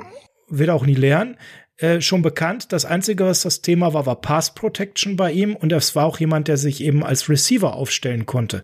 Und genau dieses Schweizer Taschenmesser, was Alvin Kamara dann in der Liga über die Jahre ja auch wurde, äh, sicherlich in seiner Entwicklung ähm, besser als gedacht. Genau sowas brauchen wir, weil wir mit Carlos Hyde einen sehr eindimensionalen Running Back und dahinter streng genommen gar nichts. Also, ich buche ein Alvin Kamara Running Back von Tennessee um ich, dass ich meinen Pick noch einmal kurz äh, erkläre. Für mich war äh, klar, wenn ich die beiden Outside Receiver jetzt erstmal sozusagen abgefrühstückt habe, ich brauche einen Slot Receiver für dieses System, was einfach gute Hände hat. Und da muss ich einfach auf, auf das Board schauen wer ist da der Beste, den ich da nehmen kann? Nur um das noch ein bisschen in Kontext zu machen, in der Runde sind noch, ist noch der ein oder andere Wide Receiver gegangen. Ich wollte gerade fragen, da sind noch ein, zwei, ja, die. Da ist unter anderem ja. so ein äh, völlig bekannter Spieler gegangen wie Taiwan Taylor, kurzzeitig später. Den kennt wahrscheinlich kein Mensch mehr. So, aber da sind. Aber ich würde dich jetzt mal zu Juju fragen. Ja, von dem habe ich damals schon nichts gehalten, also von daher äh, brauche ich da glaube ich nichts so zu sagen. Aber da ist keine Frage, aber der ist an 62 gegangen. Cooper Cup ging erst an 69 zu den Rams. Äh, deswegen, erklär mal ganz. Der war ja schon weg, deswegen war mir das völlig egal. Ein Spieler, über den ich noch vorher mir noch die ein oder andere Gedanken gemacht hatte, wäre ein Chris Godwin, der an 84 zu Tampa Bay gegangen ist, zum Beispiel. Mm, sehr guter Pick. Wäre ja. dann auch ein interessanter Pick gewesen, aber halt auch aus meiner Sicht nicht so der Slot-Receiver, den du brauchst, sondern auch eher ein äh, Spieler, den ich dann direkt in Konkurrenz äh, schicke zu den beiden Spielern, die ich gerade in der Free Agency verpflichtet habe. Und ähm, der passte aus meiner Sicht nicht in das System, was ich mir unter Shanahan halt vorgestellt habe. So, danach gehen auch noch äh, lustige Jungs weg. Also der, den Kareem Hunt hätten wir auch drüber reden können. Der ist an 86 weggegangen, wäre jetzt kein Wide Receiver gewesen, aber im Moment. Oder an 96 Kenny Golladay. Aber auch das wäre aus meiner Sicht wieder ein äh, Outside Receiver gewesen, den ich in dem Falle genau. dann nicht gebraucht habe. Also ich habe mich da tatsächlich mal das gemacht, ich meinen Need und dann sozusagen den Best Player Available für meinen Need. So, aber um wieder ein bisschen Kontext, was noch so da drumherum weggegangen ist, an Cameron, äh, Cameron Sutton äh, wäre noch Cornerback gewesen, äh, der ist aber mhm, nicht so wirklich ja. gut angekommen in der Liga, wenn man mal ehrlich ist. Der war bei Tennessee besser, als das je bei Pittsburgh geworden ist. Jordan Lewis, äh, John Johnson äh, wäre noch zu den Rams da äh, weggegangen, wenn man noch jetzt unbedingt einen Safety äh, gesucht hätte. Aber da sind auch Granaten weggegangen, die man ja, der Namen, also Dante Foreman war so eine Nummer, so eine Nummer, oder Davis Webb, den da tatsächlich die äh, New York Giants gepickt haben als Quarterback, von denen man nie wieder irgendwas gehört hat. Ja, da waren ein paar Leute bei, wo du denkst, hui, ähm, schon nicht schlecht. Unter anderem noch weit davor an 73 Jordan Willis, den kennen wir ja, das ist äh, einer von unseren Speedrushern, weil der wahrscheinlich jetzt einer der ersten ist, die irgendwann jetzt gecuttet werden. Aber nun gut, es war tatsächlich mal ein Drittrunden-Pick und äh, ja, so muss man halt sehen, so gehen Karrieren in ne, die eine oder andere Richtung. Wie gesagt, an Wide Receiver hätten wir jetzt einiges gemacht und auch an Running Backs, aber da kommen wir vielleicht noch später hinzu. Ich will noch nicht spoilern. 109 ist der nächste Pick, wenn ich das richtig mir hier rausgeschrieben habe, ne? Nein, 104. CJ Beathard war der Pick. 104 sogar, nicht 109. Ach, ja, wir sind so viel hoch, hin, hoch und runter gegangen, genau. Ja, 104. Du wärst, glaube ich, dran, oder? Wenn mich nicht alles täuscht. Ich habe gerade vorgelegt. Hatte ich nicht Camera vorgelegt? Nee, ich habe vorgelegt, glaube ich, und du hast Camera nachgezogen. Aber ich kann auch weitermachen. Mir ist das egal. Moment, ich war bei Ram Ramschick, dann war es. Ja, nee, stimmt. Genau, bin ich, da bin ich dran. Ja, sag ich, ich doch. CJ Bethard wäre es an 104, den nehmen wir natürlich nicht. ähm, weil, also ich habe ich hab den Pick nicht verstanden. Also bin ich ganz ehrlich, mit dem, was wir vorhin besprochen hatten, wir haben da mit Heuer und Barclay zwei Veterans und dahinter sollte ein junger Quarterback kommen, der lernt und vielleicht potenziell irgendwie Starter wird. Also das hat CJ ja nie ausgestrahlt. Auch auf keinem Mock habe ich das gefunden, dass jemals irgendjemand irgendetwas in diese Richtung über ihn geschrieben hat, Frank. Nein. Äh, von daher hast du diesen Pick verstanden? Ähm, Nochmal, ähm, nein. Ähm, ich habe den einen oder anderen Vergleich damals gelesen äh, zu Kirk Cousins und so kann man da vielleicht einen Strick draus drehen, aber ähm, ja, auch jemand, der lange in der Pocket steht, der den Ball vielleicht auch mal lange und weit werfen hat, weil ein Raketenarm hat man ihm ja damals schon unterstellt.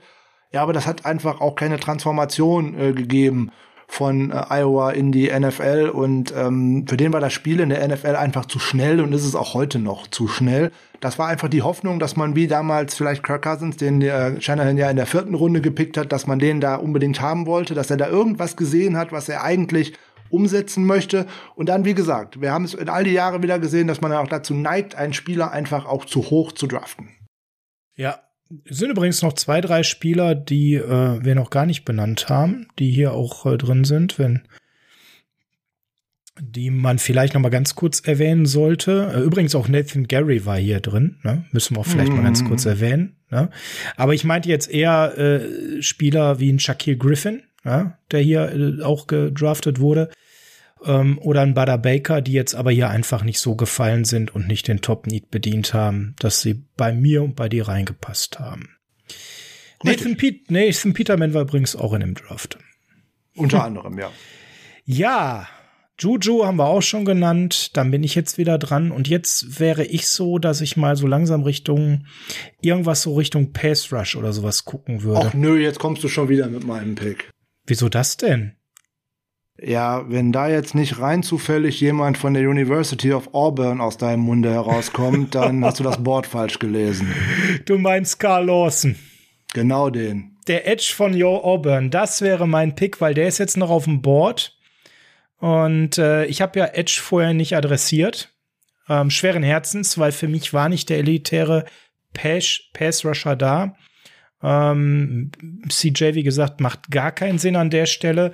Und ich gehe jetzt einfach mit den Needs und Best Player Available. Und ich sag mal, in der dritten Runde, ein Carl Lawson ist für mich total fair, ähm, der eben wirklich schnell auch helfen kann. Wobei ich persönlich eben sage, hier gibt's auch noch ein, zwei Alternativen auf dem Board, je nachdem, wie man jetzt die Needs interpretiert. Also ich bin persönlich bei Lawson wenn ich natürlich Running Back äh, nicht so früh adressiere, wie ich es mit Camera gemacht habe, da kommt noch mal Value an der Stelle, ja. Ähm, wobei ich das jetzt bei einem James Conner nicht unbedingt sehe, aber da sind noch ein paar drauf, da sind auch noch ein paar Wide Receiver drauf, die man nehmen könnte, aber ich bleib bei unserem Hauptneed ja, und würde ihn einfach mal einbuchen. Carl Lawson, warum hast du dich für ihn entschieden? Ach, übrigens, Wayne Goldman war auch in dem Draft. Fällt mir gerade auf. Den lese ich jetzt zum ersten Mal. 140 zu den Giants. Ja, richtig. Ähm, warum ich mich für Lawson entschieden hätte, alleine weil mir auch der Spielertyp gefällt. Äh, ich habe früher schon viel Football aus der SEC geschaut und da ist er mir natürlich aufgefallen, keine Frage. Und äh, habe mich auch gewundert, dass der eigentlich so weit gefallen ist in dem Draft. Ich hätte den zumindest in der dritten Runde gesehen und da ist er ja tatsächlich rausgefallen. Und ähm, ja, hast du eine Ahnung, was da passiert ist? Ich habe nichts gefunden. Das ist einfach eine Draft-Dynamik, würde ich einfach sagen. Der hat sich äh, vielleicht hier und da nicht so gut präsentiert, wie man das denn äh, allein auf dem Spielfeld hat wahrnehmen können aus seiner SEC-Zeit. Vielleicht waren es Interviews oder dass nur etwas anders gefallen ist, dass irgendjemand sagt, hey, nee, den brauche ich da nicht, ich habe da jetzt jemanden bekommen, wie auch immer, weiß man nicht so genau. Ich habe nie irgendwas Negatives zu äh, Carl Lawson gehört, deswegen für mich wäre der da ein ausgezeichneter nee, genau. Pick gewesen anstatt äh, CJ Beathard, weil ich da tatsächlich meinen äh, Need adressiert hätte. Klar haben die 49ers da in ihrem Draft nicht mehr drauf geschaut. Sie haben da Solomon Thomas äh, schon ausgewählt gehabt. Ja, da haben sie dann klar. hinterher raus andere Dinge gemacht. Das haben wir jetzt nicht gemacht. Deswegen meine, mein, ich würde ja auch mit Lawson gehen. Äh, weil ansonsten da geht noch einiges drumrum. Aber allein ich muss auch mal meinen Pass Rush Need äh, adressieren, weil dann bin ich persönlich froh. Ich habe einen Offensive Liner, ich habe einen Defensive Liner und dann schlägt mein Herz schon mal richtig. Ja, bei mir ähnlich. Übrigens, Samson Ibukam ist an 125 in dem Draft zu den Rams gegangen. Also viele 49ers-Spieler hier, die über Umwegen zu uns gekommen sind in dem Draft. An 119 wäre übrigens, wenn man jetzt noch Running Back adressieren will, noch Terry Cohen zu den Bears gegangen. Ein bisschen anderer Typ Spieler, aber einer, der im Shannon-System zumindest äh, ein gewisses Value hätte. Könnte man überlegen. Ich bin kein großer Fan von ihm, aber es gibt ja Leute, die den Granaten stark finden. Wir buchen also ein für uns in diesem Pick Carl Lawson. Ja, dann, Frank, bist du wieder dran. Der, der ist jetzt einfach, ne? Den Pick, da haben wir vorhin schon mal drüber gesprochen, äh, Joe Williams. Das ist der Pick, den ich in all den Jahren Lynch und Shanahan am wenigsten verstanden habe. Weil der war schon ein Injury Prone auf dem College, das war ein Fumble-König auf dem College äh, in Utah und äh, ich habe keinerlei Ahnung, warum man den dort gedraftet hat. Aus meiner Sicht viel, viel zu hoch. Und er hat sage und schreibe wie viel Snaps in der NFL gespielt? Ach, keine Ahnung. Zero. Nix. Kein Nein. Fangfrage, ne? Hat er überhaupt gespielt? Nicht nur nicht für uns, sondern Gar in der nicht. NFL. Ja. Der hat nach diesem Draft nicht mehr stattgefunden. Und das ist Running Back. Und da waren ganz andere unterwegs. Wie gesagt, kurz davor ein Terry Cohen. Ja, deswegen habe ich es ja gerade benannt. Wenn man noch mal selbst wenn man Sammy Pirine äh, genommen hätte davor, der kurz davor weggegangen ist zum Redskins, alles besser als der Typ. Nichts gegen Alles ihn. besser als der Typ, ja. Ja, aber keine Ahnung. Also an 121 können wir beides nur besser machen. Frank, was ist dein nächstes Need? Was ist dein nächster Pick? Ich habe da tatsächlich ein wenig hin und her überlegt zwischen dem einen oder anderen Spieler. Ähm, der zwei sind dann in die Endausscheidung gekommen. Der eine ist ein aktueller Patriot, das wäre Dietrich Weiss gewesen, also ein weiterer Defensive End. Ja, den hatte ich auch im Zettel, habe mich aber dagegen entschieden. Ich auch, weil ich ja äh, eben gesagt eben vorher schon Lawson genommen habe und naja, ich habe in unserer äh, Running Back Folge äh, für die Free Agency zu diesem Jahr ein Loblied gesungen auf jemanden, den ich da gerne verpflichtet hätte. Der läuft mir jetzt hier gerade von BYU übers Board, also kann ich hier an Jamal Williams eigentlich nicht vorbeigehen. Wow. Der ist an 134 damals dann gegangen, kurz danach. Ne? Richtig. Vollkommen richtig. Jetzt nicht, der geht sozusagen jetzt äh, ein bisschen eher an 121 zu den San Francisco 49ers. Aber äh, du hast ja noch nichts gemacht an der Stelle auf Running Back. Genau. Das heißt, das wäre so deine Lösung tatsächlich? Das wäre meine Lösung gewesen, der sozusagen der One-Two-Punch in günstig, äh, nämlich dann, wenn es hart wird und wo ich nicht den Ball werfe, da muss Carlos Hyde her. Und bei allen anderen Situationen, wo man auch mal einen Ball fangen kann, wo man einen Running Back mal eine Route laufen kann und dergleichen, da wäre Jamal Williams mein Fall gewesen. Und ich glaube, das wäre damals auch ein recht guter Pick gewesen. Jetzt muss ich mal eine Frage stellen. Bitte. Warum an der Stelle nicht George Kittle? Der ist deutlich höher gemockt worden und ist noch auf dem Board. Ich meine, wir haben ihn ja dann tiefer bekommen. Ne? Das brauchen wir ja nicht diskutieren. Aber ähm, wenn man den doch auf dem Zettel hat und sich da nicht in diesen komischen Running Back verguckt, dann wäre der doch hier jetzt auch möglich zu nehmen, ne? Wäre deutlich möglich zu nehmen. Die 49ers haben ja nachher mal gesagt, dass sie ihn, also George Kittle, äh, tatsächlich auf ihrem Board als einen Drittrunden-Pick hatten. Da frage ich mich dann, warum sie einen anderen Spieler von Iowa in der dritten ja, Runde genommen haben genau. mit CJ Bessert und nicht äh, Kittel. Äh, keine Ahnung, vielleicht waren sie. Zumal der ganz oft an 60, 70 gemockt wurde. Dass der hier noch auf dem Board war, das war gar nicht so wahrscheinlich, ne? Ja, da sieht man auch wieder den ganzen Wert dieser Mock-Draft. Sie haben nämlich keinen. Ähm, das ist leider so eine Sache. Die 49ers haben sich äh, genau angeschaut, wann und wie und wo da Tight Ends gehen. Und das war ein Draft, in dem auch nicht viele Tight Ends gegangen sind. Es gab auch nicht wirklich viele gute. Äh, John Smith ist zum Beispiel vorher mal weggegangen. Ja, gut. Ja, ähm, ja. Dann wird's schon, schon dünn. So viele gibt's da nicht mehr, die davor irgendwo auf dem Board rumgelaufen sind.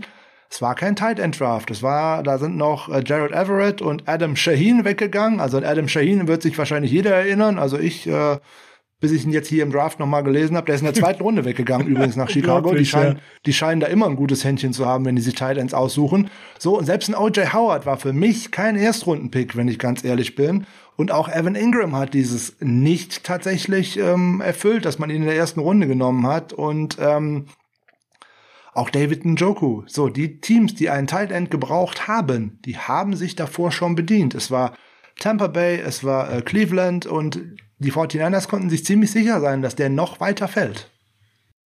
Okay, danke nochmal für den Kontext, Frank, weil das konnte ich persönlich nicht so einordnen. Denn äh, kurz vor uns ist ja noch Jake Butt weggegangen an 145, der legendäre Teil der Broncos, wer kennt ihn nicht?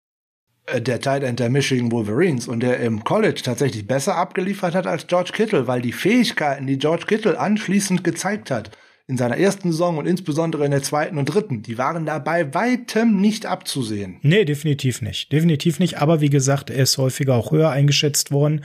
Ich habe mir tatsächlich an 121 die Frage gestellt, ob ich hier Kittel nehme.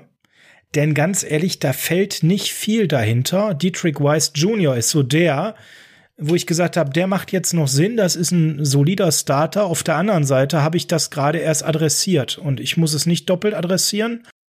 Obwohl es hätte auch nicht, es hätte auch nicht geschadet zum damaligen Zeitpunkt, das muss man fairerweise auch sagen. Dann hätten wir noch so einen Marlon Mack, aber der hat mich jetzt auch nicht wirklich überzeugt, ist auch gerne mal. Das ist doch schon Camara. Genau, ist auch gerne mal verletzt. Wayne Goldman, das sind alles so Leute, die da jetzt kommen.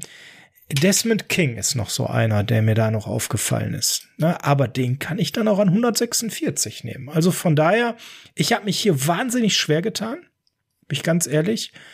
Und äh, ich würde es tatsächlich so machen, auch wenn es jetzt vielleicht ein bisschen sinnfrei ist. Ich würde hier dann an 121 George Kittle nehmen. Ja, nur zu, man hätte im keiner dahinter, der mir Spaß macht. Im Nachhinein ist das natürlich äh, ein, sowohl als Viertrunden- als auch als Fünftrunden-Pick natürlich ein absoluter Stil und einer der äh, Übertalente in dieser Klasse. Da brauchen wir, glaube ich, äh, nicht groß äh, drüber reden. Ähm, du hast dann auch einen interessanten Namen genannt, Desmond King. Wir hatten auch äh, in einem der, der Cornerback-Folgen über ihn gesprochen. Den hätte ich da aus einem bestimmten Grund schon nicht genommen. Ich habe gerade in der Free Agency äh, K1 Williams verpflichtet für den Slot und da hätte ich mir den nicht direkt dazu geholt. Genau, das wäre jetzt noch so die Frage, traut man einen der beiden dann Outside zu? Ich sehe es bei beiden eher kritisch. Äh, und, ja, da wäre ich sofort dabei mit dem kritisch. Wer, und wer Kevon Williams, ist er schon verpflichtet worden, bevor man die Chance hatte, Desmond King zu ähm, traden, äh, zu draften? Weiß ich ehrlich gesagt nicht. Da ja. müsste ich jetzt recherchieren, wann genau Kevon an Bord gekommen ist. Das habe ich gerade nicht parat. Habe ich vorhin gelesen, die Seite habe ich mittlerweile wieder geschlossen. Also ich würde jetzt Kittel nehmen an 100 21, damit schadet man auch nichts und dann sind wir beim nächsten. Der 146, der eigentlich Kittel war, den würdest du wahrscheinlich wieder einbuchen. Aus dem mache ich natürlich jetzt kein Geheimnis, das ist ja keine Frage. Ähm, wir haben ja gesagt, wir bleiben bei den Nummern und bei den Picks, die die 49ers da gemacht haben. Ich äh, nehme hier natürlich äh, George Kittle, keine Frage. Der hätte mich da als Tight End auch äh, tatsächlich äh, angesprochen wenn ich da jetzt weiter gesucht hätte, was ich denn eventuell gerne noch hätte, da wäre weiter später noch so ein Matt Milano, der ist irgendwie weiter weggegangen als Linebacker vom Boston mhm. College, der mir damals ganz gut gefallen hatte. Wenn ich da nicht einen Tight End genommen hätte, wäre wahrscheinlich das der Spieler gewesen, der mich da noch äh, am meisten mit angesprochen hätte. Matt Milano, wobei der natürlich auch äh oder Anthony Walker, Entschuldigung, der hätte auch noch ganz gut gepasst. Matt Milano hat natürlich aber auch gravierende Schwächen, muss man ganz klar sagen auch wenn ich mir die Linebacker anschaue, die wir damals im Roster hatten, da wäre Matt Milano schon äh, am ersten Tag äh, an allen vorbei gewesen. Genau wie im Endeffekt auch ein Anthony Walker, die, die waren ganz furchtbar.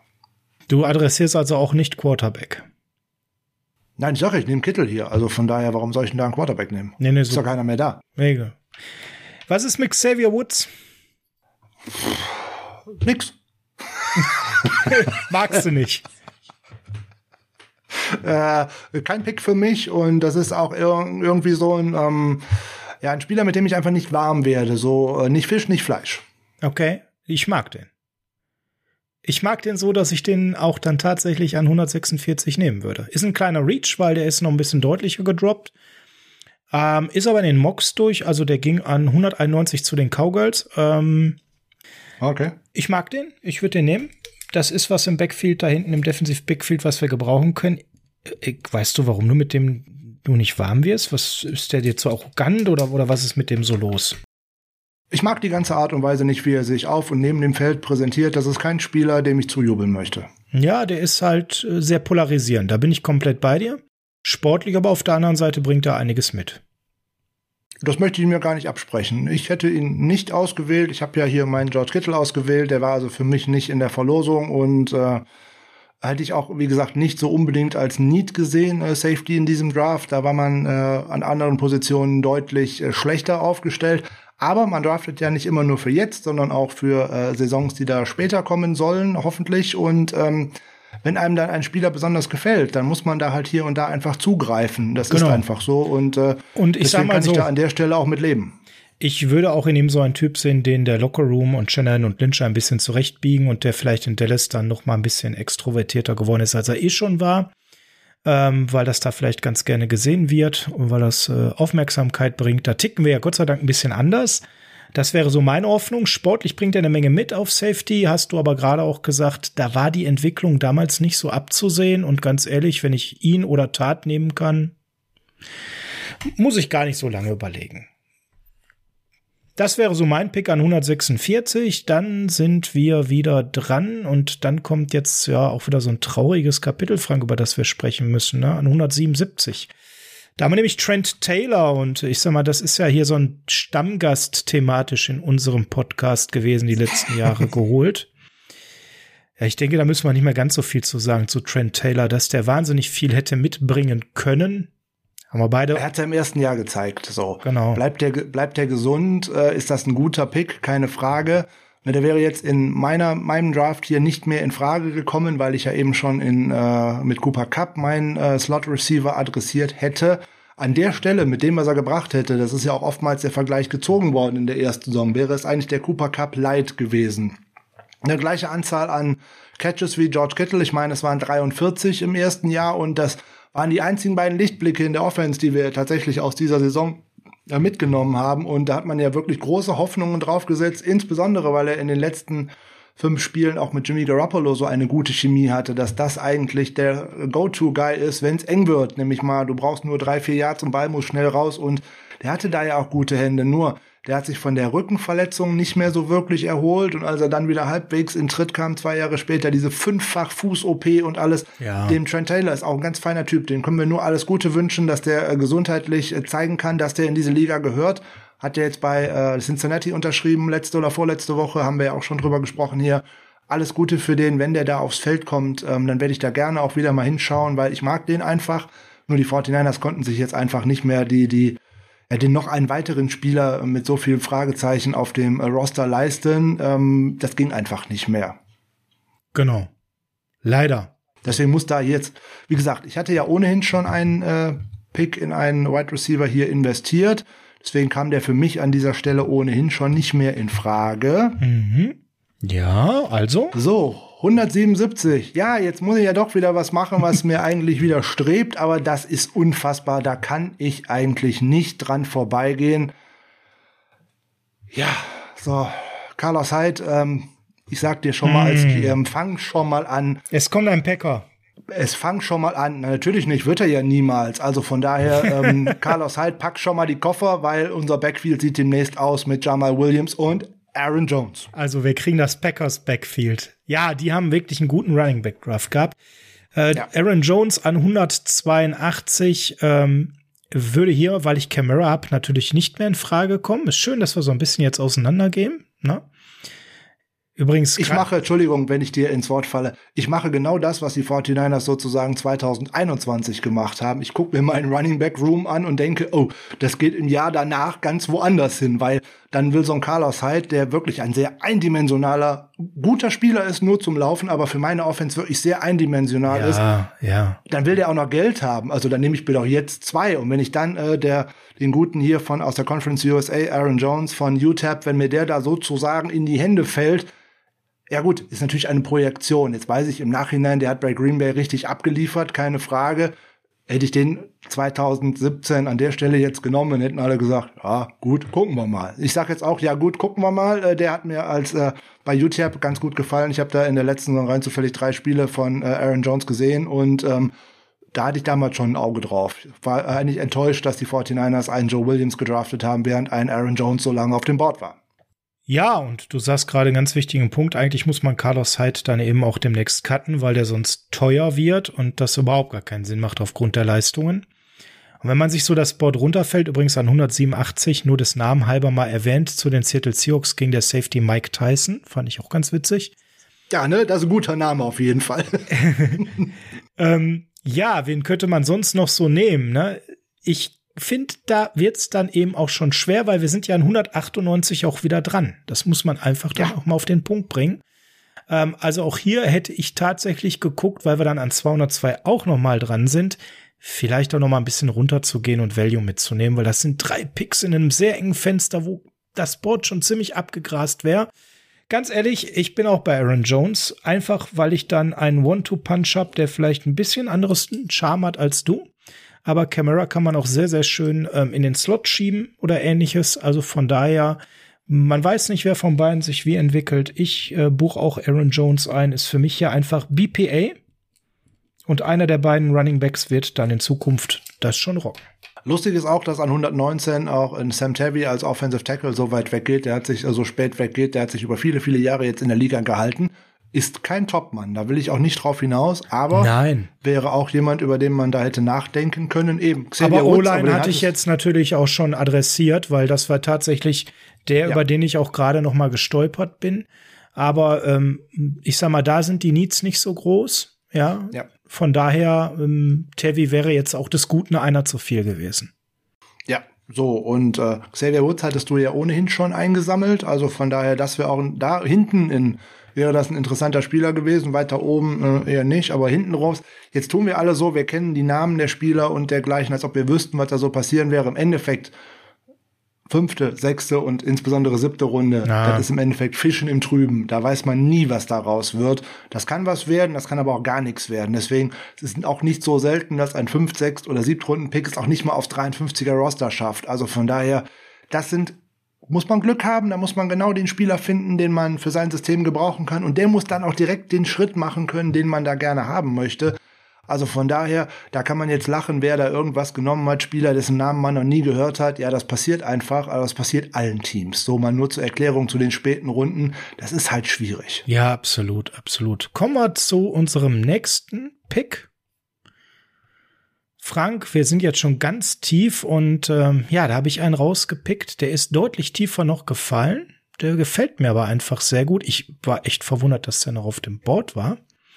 Ich bin dran oder bist du dran? Ne, ich bin dran, ne? Genau. Mach du mal ruhig. Wir reden wir, von 198. Wir sind von 198, wobei nochmal für euch im Kontext, wir haben da DJ Jones genommen, wir sind an 202 nochmal dran mit dem Peter und habe ich schön gelöst, oder?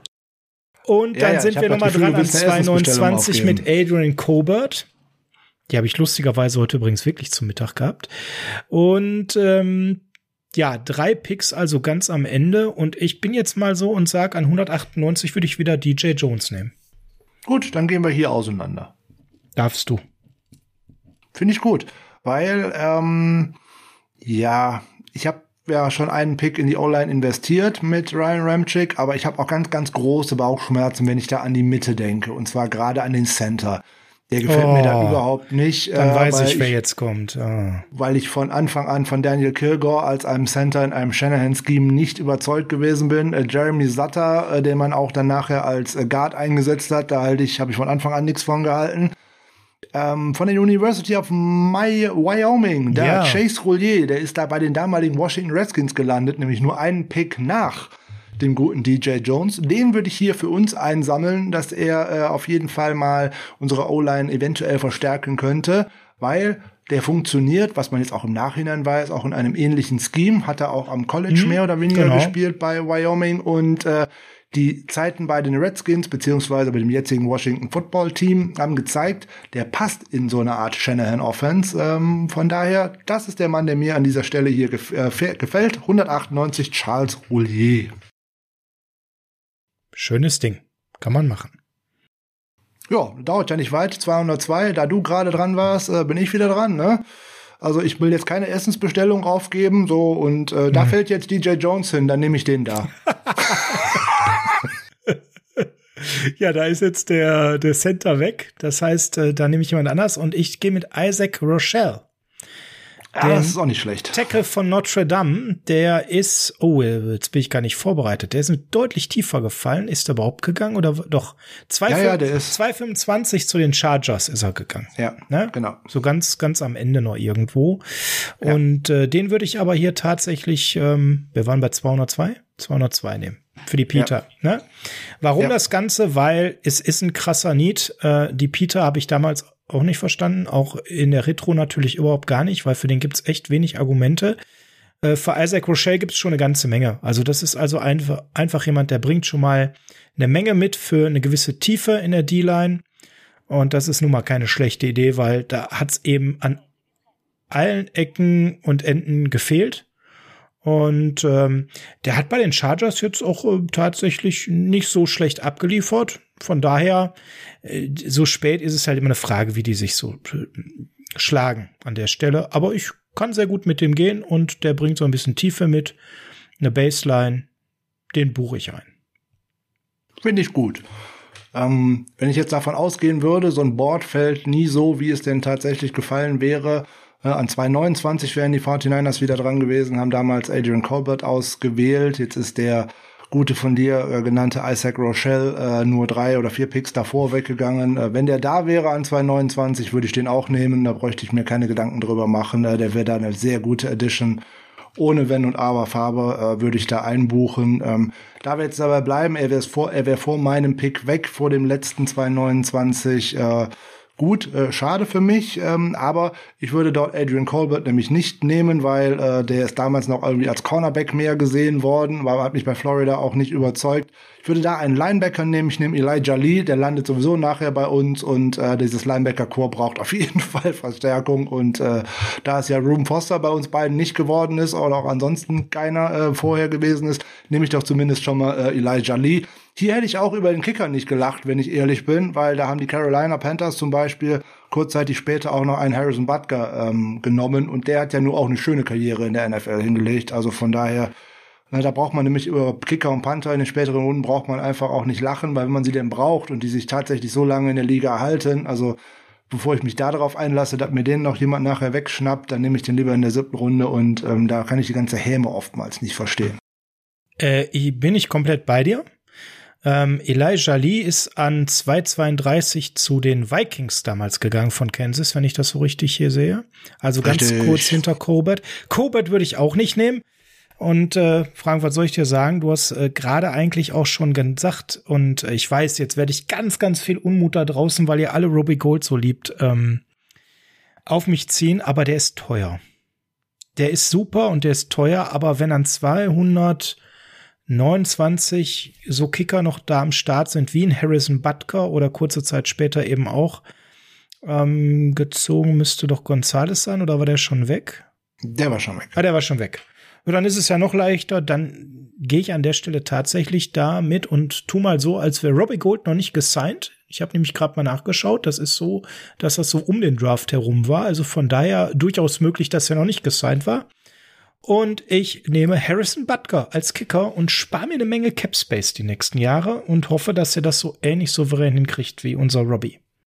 Du, im Zweifelsfalle keine schlechte Verpflichtung. Ähm, wie gesagt, man weiß halt nie, äh, wie diese Jungs sich denn äh, tatsächlich äh, präsentieren ähm, in, ihr, in ihrem Rookie-Jahr, ob die dann dem Druck immer standhalten.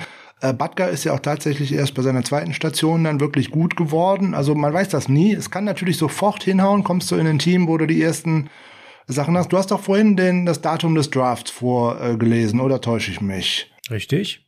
Könntest du mir das nochmal wiederholen? Ja, klar, gar kein Problem. Das war der 27. bis 29. April. Okay, dann musst du mir in den nächsten Folgen erklären, wie du den Deadcap von äh, Robbie Gold äh, unterbringst, weil der hat am 9. März unterschrieben. Ich habe ja gesagt, ich war, äh, das muss drumherum gewesen sein. Ne, aber wie gesagt, dann, dann ist egal. Ne, gut, aber äh, das haben wir ja nicht genau besprochen. Würden wir dann hier an der Stelle dann die Signings so nehmen, dann muss ich natürlich jemand anders als Harrison Butker nehmen oder sagen wir, die haben den jetzt nicht gesigned, weil sie dann das im Draft oder dann bei den UDFAs eben adressieren wollten. Das müssten wir eben noch abklären. Ich will ja ganz fair sein. Du, eigentlich ist mir das äh, relativ, ähm, da ich es bei allen anderen, zumindest bei meinen Überlegungen so äh, gehalten habe, dass alles, was die 49ers davor äh, tatsächlich gesigned hatten, äh, so übernommen hatte, auch in meinen Überlegungen. Aber das heißt nicht, dass deine nicht anders sein können. Ich will das hier gar nicht so festnageln. Also meinetwegen, nimm deinen Kicker, ich kann damit leben. Oh, okay, also mir wurscht. Ich kann auch sonst noch mal switchen, aber dann, dann belassen wir es dabei. Dann äh, gucken wir für die Zukunft noch mal vielleicht genauer hin. Es soll sich ja hier keiner in irgendeiner Form ähm, bevorteilen. Immer alles gut. Wie gesagt, damit habe ich äh, überhaupt kein äh, Problem und wir wollen es ja auch nicht päpstlicher veranstalten als der Papst. Ich hätte übrigens noch ein paar lustige Side Notes, wer da so zum Schluss noch weggegangen ist. Wenn man sich jetzt nicht äh, schon vorher so bei Running Backs bedient hätte, da geht tatsächlich kurz vor Ende auf dem Pick 249 ein gewisser Chris Carson weg. Ja. Ist jetzt vielleicht auch nicht der Traum Running Back, aber wenn ich den in der siebten Runde auswähle ja, gut, und dann sehe, was ja die Seahawks da rausgequetscht haben, also das ist auf jeden Fall ein Quality Pick. Da muss man fairerweise mal sagen. Da muss man ja, Glück absolut. Haben, aber, aber, das können, das können sie. Aus Running Backs was rausquetschen, das können sie. Ne, das muss Ach, Vorsicht, sagt das nicht so. Ne, Rashad Perry sage ich dann nur. Also äh, Rashad Penny sage ich dann nur. Vorsicht, Vorsicht. Ja gut, aber äh, die haben halt auch immer das Problem, ne, dass die da sich gerne mal verletzen. Aber also ein Carson ist zum Beispiel hier richtig gut. Frank, hast du dir auch mal die UDFAs dann 2017 angeschaut und ist dir da noch ein bisschen was aufgefallen, wo man noch hätte was mitnehmen können? Ja, gut, das ist ja, wenn wir gerade schon gesagt haben, Raterei, dann ist das natürlich, ähm, naja, wirklich schon gut gemeint, weil es ist ja einfach so. So, wenn ich dann schaue, wenn ich da unbedingt noch einen äh, Quarterback hätte haben wollen, äh, also unter den New DFA, hätte ich womöglich mal auf PJ Walker geschaut von Temple. Der hat ja Nachhinein, im Nachhinein jetzt auch mal bei den Carolina Panthers noch auf einen Roster äh, geschafft letztes Jahr. Äh, das wäre vielleicht eine interessante Nummer gewesen für äh, für ein Camp. Ähm, aber ja, da waren die 49ers ja ohnehin ganz gut unterwegs, wie ich finde. Ähm, ja, ja. 49ers haben da äh, Matt Breeder, Nick Mullins und Kendrick Bourne äh, unter anderem äh, verpflichtet, unter den 17. Also von daher, da waren ja jede Menge dabei da hat man ja schon wirklich was rausgeholt. Aber da wäre als Right Receiver auch noch so ein Zach Pascal dabei gewesen. Da wäre unter den Defensive Tackles noch so ein äh, Adam Butler dabei gewesen, äh, in der nach Vanderbilt äh, gelandet ist. Wenn ich da unbedingt noch einen Tight End gesucht hätte, hier Anthony Ferguson, bin ich kein großer Fan von, äh, ja, aber der ja. wäre als darunter gegangen ein Blake Jarwin, das ist auch jemand. Taysom Hill war übrigens auch so einer, äh, der damals bei den äh, Green Bay Packers gelandet ist. Ähm, ja, also der, der Tight End. Mo Ellie Cox, wenn man noch wieder bei Tight End äh, bleiben möchte, oder auch Ricky Seals äh, Jones, der damals von Texas ASM zu den Cardinals gegangen ist. Da waren ein paar interessante äh, Spieler bei genau. aus diesem Jahrgang, aber das ist ja oftmals so. Hier äh, Keelan Cole als Wide Receiver, der zu den Jacksonville Jaguars gegangen ist, damals von äh, Kentucky, äh, da waren wirklich gute Jungs bei. Oder halt, wer noch einen Kicker sucht, äh, Young Hoku war da übrigens auch. Aber hm. der hat natürlich bei den äh, Los Angeles Chargers auch tatsächlich kein so dolles Rookie-Jahr erwischt. Nee, tatsächlich nicht. Ähm, Zach Pascal wäre jetzt zum Beispiel einer, wenn ich mal auf die ähm, Wide Receiver Room schaue, den hätte ich mal eingeladen. Ja, da hätte ich eher Greg Ward eingeladen von Houston. Hm, auch möglich. Der ist ja auch noch in der Liga in Philly, ist der, glaube ich, ne? Genau, der ist in Philly. Wir haben es letztes Jahr leider äh, äh, zu, zu gut gesehen, um es in Anführungszeichen zu sagen.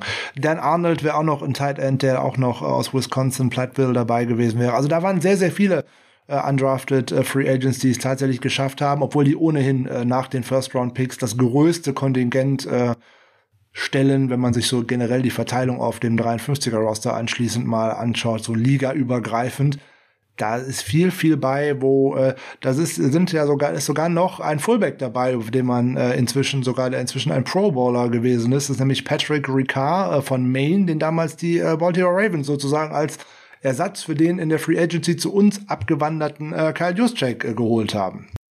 Also ihr merkt, da ist noch ein bisschen Value unterwegs. Frank, wir haben jetzt gar nichts zu den UDFAs abgesprochen, ist ja auch wieder Kaffeesatzleserei. Ähm, so, auch ein River Crockraft war übrigens da ähm, undrafted. Hm. Nee, genau. Aber sollen wir da jetzt einfach auch noch mal in den Topf greifen und sagen, wen könnten wir uns denn da gut vorstellen von den UDFAs, den wir das sein und einladen würden mal zum Camp? Mal so vielleicht so Top 3, auch mal ein bisschen mehr mit Blick auf die Needs? Hm. Also ich wäre bei Tight End, wenn du sagen würdest, ja, das können wir machen ähm, weil da sieht's ja trotz Kittel, dessen ähm, Entwicklung so nicht abzusehen war, immer noch relativ düster aus. Ne? Ja, äh, keine Frage. Ähm, da hat man nur das Problem, wenn man da jetzt sagt, ich greife da irgendwo zu, da gibt's keine Reihenfolge mehr, wo man sagt, da kann ich mich an irgendetwas halten. Das ist im Endeffekt Nein. wie äh, Free Agency. Da kommt es nur drauf an, wer hatte schon Kontakte zu dem, äh, wer bezahlt dem irgendwelches Geld. Und ähm, das ist, glaube ich, sehr kleinteilig, wenn man da jetzt noch drauf schaut, ich möchte den, ich möchte den oder ich möchte den haben. Ähm. Nee, da kann man jetzt einfach, glaube ich, nur picken. Du hast ja Ricky Seals Jones genannt, der wäre jetzt so eine Option. ähm, wo es sich sicherlich gelohnt hätte, den mal einzuladen oder ein Blake Jarvin. Was wäre da so der Teil, denn wo du sagst, vom Gefühl her damals, den hättest du am ehesten mal eingeladen? Wenn ins ich Camp? am ehesten ins Camp eingeladen hätte, ja gut, den hätte ich ja erstmal irgendwie äh, Geld geben müssen, dass die zu mir kommen. Ähm, ja, wenn ich mich für einen entscheiden muss, würde ich wahrscheinlich Mo Ellie Cox nehmen. Mo Ellie Cox, okay. Oder vielleicht auch Dan Arnold, weil die bringen mir beide ein bisschen mit, dass sie auch ein bisschen was blocken können oder so. Ähm, möglich, weiß ich nicht genau. Habe ich mich nicht wirklich mit beschäftigt, wen ich mir von denen genauer anschauen wollen würde. Ja gut, Blake Jarwin hat das bis jetzt bei den Cowboys auch nicht so schlecht gemacht. Also auch für einen undrafted äh, Rookie Free Agent äh, könnte man sich den auf jeden Fall äh, anschauen, keine Frage. Bei Running Backs, die da weggegangen sind in dem Jahr, ähm, Matt Breeder, keine Frage, muss man, müsste, müsste man sich äh, in, in so ein Tryout-Camp oder irgendwie was holen. Und auch ein gewisser Austin Eckler ist da übrigens. Äh, ich wollte gerade sagen, also da springt ein Name ein raus mit Austin Eckler, der ist äh, besonders markant, ne? Ja, jetzt darf man natürlich nicht den Fehler machen, dazu sagen, ich gucke mir jetzt die Top äh, Priority Free Agents an und ich suche mir da jetzt sieben raus, dass die alle bei mir landen. So läuft das, so läuft das Spiel ja nicht. Und äh, Nein deswegen habe ich ja vorhin schon gesagt, die drei, die die 49ers sich in dem Jahr aus den 17, die sie ja selber verpflichtet haben, die sich dann nachher als Gewinn herauskristallisiert haben, da war man mit äh, Matt Breeder, Nick Mullins und äh, Kendrick Bourne schon nicht schlecht unterwegs. Kann man so sagen, ähm, mit Blick auf unsere Prioritäten. Also ich hätte jetzt Nick Mullins tatsächlich auch als Backup vielleicht gesigned, weil wir haben jetzt auf Quarterback gar nichts gemacht. Richtig. Und wenn man, wenn man schaut, wer da noch so unterwegs war, ähm, die meisten Namen sagen einem schlicht und ergreifend nichts, außer Taysom Hill, den du gerade schon genannt hast. Wir sprachen äh, doch gerade über Quarterback und nicht über Thailand. Ja, genau. Ne? Ähm, ansonsten so Namen wie Trevor Knight oder Jared Evans, Alex Torgerson, Wes Lund, alle nie wieder gehört. Hm, von daher ja. kann man hier, glaube ich, tatsächlich Mullins als Backup schon auch einbuchen und sagen, komm, ähm, als Third Stringer nehme ich den mal, weil wir haben da jetzt auf Quarterback eben gar nichts gemacht. Entweder Mullins oder eben äh, PJ Walker, der ähm, tatsächlich genau. bei, bei, Temple ganz gut war und der auch tatsächlich ja hier in der Alliance of American Football auch mal äh, ganz gut aussah und deswegen ja auch letztes Jahr sozusagen als Backup hinter Bridgewater zu den ähm, Carolina Panthers gekommen ist und äh, wenn man sich den damals in so einem Camp angeschaut hätte, hätte funktionieren können. Ähm, ich sag, wen ich, glaube ich, wirklich gerne eingeladen hätte, wäre dann auf der defensiven Seite des Balles eben ein Adam Butler. Hm, weil ich ja. da Def Defensive Tackle eben auch oder überhaupt Defensive Line nicht so wirklich adressiert hatte, ähm, außer einen Pick, aber Defensive Tackle eben nicht. Aber kann, wie gesagt, man kann halt nicht in einem Draft alles fixen. Das geht halt einfach nicht, weil es einfach nicht passt. Nee, genau. Also, ich habe mir jetzt mal Zach Pascal, Mullins und Blake Jarvin aufgeschrieben. Das wären so die. Kannst du auch noch mal für dich schauen und dann sind wir durch mit der ersten Redraft-Folge. Frank, hat's dir Spaß gemacht? Ja, auf jeden Fall, äh, keine Frage. Ähm, war auch spannend, sich nochmal mit dem Draft zu beschäftigen von 2017. Insbesondere, wenn man sich dann auch nochmal die damaligen Team-Needs vor Augen führt und was dann im Endeffekt daraus geworden ist wenn wir jetzt eine kurze Bilanz zu dieser eigentlichen 49ers Draft-Klasse noch hinterher schieben, das sieht ja mit Ausnahme von George Kittle schon echt düster aus und ähm, da waren das fast nur Fehlgriffe, muss man ganz ehrlich sagen. Akelle Witherspoon hat wenigstens noch eine ganze Zeit bei uns gespielt, oh. wenn er auch äh, nie so den Durchbruch geschafft hat. Ne? Gut, DJ, klar, der ist solide, der ist so wenn er denn gesund ja, ist. Er, ja, genau. Das ist, das ist ja schon so. Und alles, was da so dran rumgelaufen ist, man hat sich da tatsächlich einige Picks geleistet, die einfach, einfach nicht gut waren. Ne? CJ Beathard war eigentlich so ein Pick, der nicht gut war an der Stelle. Joe Williams war ganz fürchterlich. Ähm, Katastrophe. Solomon Thomas, muss man auch ganz klar sagen, ein Flop. Nummer drei ist der auf jeden Fall. Ruben äh, Forster, ein Flop. Also im Endeffekt war dieser Draft von vorne bis hinten fast komplett ein, außer George Kittle und das überragt alles so. Das hat so einen Halo-Effekt, weil alle sagen, Mensch, Shanahan und Lynch haben so toll gedraftet. Nein, dieser Draft war bis auf dieser eine Pick eigentlich komplett für die Tonne. Ja, alleine gut. Äh, wenn ich, wie gesagt, den Solomon Thomas Pick nehme ich da mal noch so ein bisschen raus, weil wenn ich einen Spieler äh, völlig falsch einsetze, dann ist das auch eigentlich gemein gegenüber diesen Spieler und insbesondere dem jetzt dann den Stempel Bust aufzudrücken Ähm, das ist ungefähr so, wenn ich einen Kicker verpflichte, wenn ich einen Kicker verpflichte und nachher als Panther einsetze, das bringt auch nichts. Das ist Unfug, ne? Also es tut mir leid. Da muss man auch ganz klar, ähm, dass dieses. Für Solomon Thomas tun uns das alle leid, gerade auch menschlich, ne? Aber äh, ja, du hast vollkommen recht. Falsch eingesetzt, dann die Schicksalsschläge, ja. also da kam viel zusammen. Trotz allem am Ende muss man sagen, wirklich nur Kittel und der natürlich überproportional gut ein, ein sehr guter Pick, aber der wurde halt häufig an 50, 60, 70 in den Big Boards vorher gesehen. Von daher an der Stelle war das jetzt auch okay, dass man den genommen hat. Du hast das ja vorhin schon mal schön erläutert mit dem Tight End Board, wie es gefallen ist. Wir haben es, glaube ich, in der Retrospektive besser gemacht als die beiden. So viel kann man sagen. Klar, wir haben natürlich jetzt auch ein anderes Wissen. Gut, Na? keine Frage. Ob man den ein oder anderen äh, ohne das Wissen, was wir aus den vier Spielzeiten danach haben, genommen hätte, äh, weiß man nicht. Da wären vielleicht auch Namen gefallen, die keiner gekannt hätte, wenn man sich jetzt damals äh, umgeschaut hätte und die auch in der NFL nicht funktioniert hätten.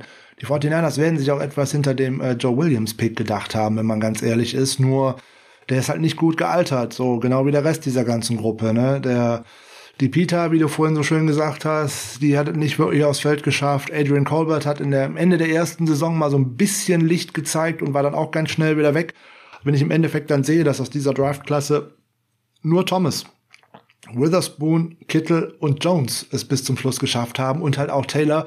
Und dann ist der Impact, der da rausgekommen ist, den habe ich ja eigentlich nur von Kittle und ein bisschen von Jones, weil Witherspoon war ja im Endeffekt auch schon im Jahr vorher tot, weil er kein, äh, kein Starter mehr war und, und, und. Also boah, da ist mir für einen Drittrunden-Pick auch im Endeffekt zu wenig, insbesondere wenn ich dann auf den 2018er Draft zum Beispiel schaue, da hole ich mir in der dritten Runde Fred Warner. So, und äh, das sind immer die Sachen, wo ich auch in den ganzen äh, Vorbereitungsfolgen zum Draft gesagt habe, in der zweiten, dritten Runde, das sind meine Quality Picks. Da muss ich, da muss ich drauf acht geben, dass ich die nicht in den Sand setze. Und da kommen wir ja dann im 2018er Draft auch direkt äh, zu weiteren schönen Dingen, die da, und auch im 2019er Draft mit äh, diversen Picks, die da gerade in diesen Quality-Runden versaut worden sind. Weil wenn ich in Tauma Peonu und den Adrian Colbert und was weiß ich nicht in der äh, sechsten und siebten Runde drafte, okay, das ist kein Problem, das muss ich hinnehmen, da weiß ich nicht, ob die funktionieren. Aber zweite und dritte Runde, diese Picks müssen sitzen. Also kleiner Spannungsbogen zu 2018. Fred Warner ist schon aufgebaut.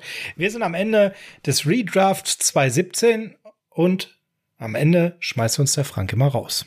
Genau. Ich, wir sind total gespannt darauf, was ihr zu unseren Picks an den entsprechenden Stellen sagt, ob ihr damit zufrieden seid, ob ihr vielleicht einen ganz anderen Weg gegangen seid. Schreibt uns bitte nicht allen da rein, ihr hättet an drei Patrick Mahomes genommen, weil das hätte niemand getan in diesem Draft, der in der NFL vorher ein Executive gewesen ist. Also auch nicht die Kansas City Chiefs, weil die sind auch nicht auf drei hochgegangen. Das war kein sicherer Pick, das war definitiv nicht wie jetzt mit den guten Jungen von äh, Clemson, der der Trevor Lawrence, der zu Jacksonville gegangen ist, wo das alle schon vorher gewusst haben, der wird da kommen. Da war mal gar nicht klar, wann geht der denn überhaupt. Also, wir sind gespannt auf eure Kommentare dazu. Postet uns überall zu, wo ihr das denn so seht, auf den Accounts von den 49ers Germany, des Niners Huddle oder wenn ihr Sascha und mir was privat schreiben wollt, dürft ihr das natürlich auch immer gerne tun. Im Zweifelsfalle, wir, wir versuchen auch immer alles zu beantworten. In dem Sinne, eine herrliche Woche. Heart of Chrome, California. Eine schöne Woche. Bis bald.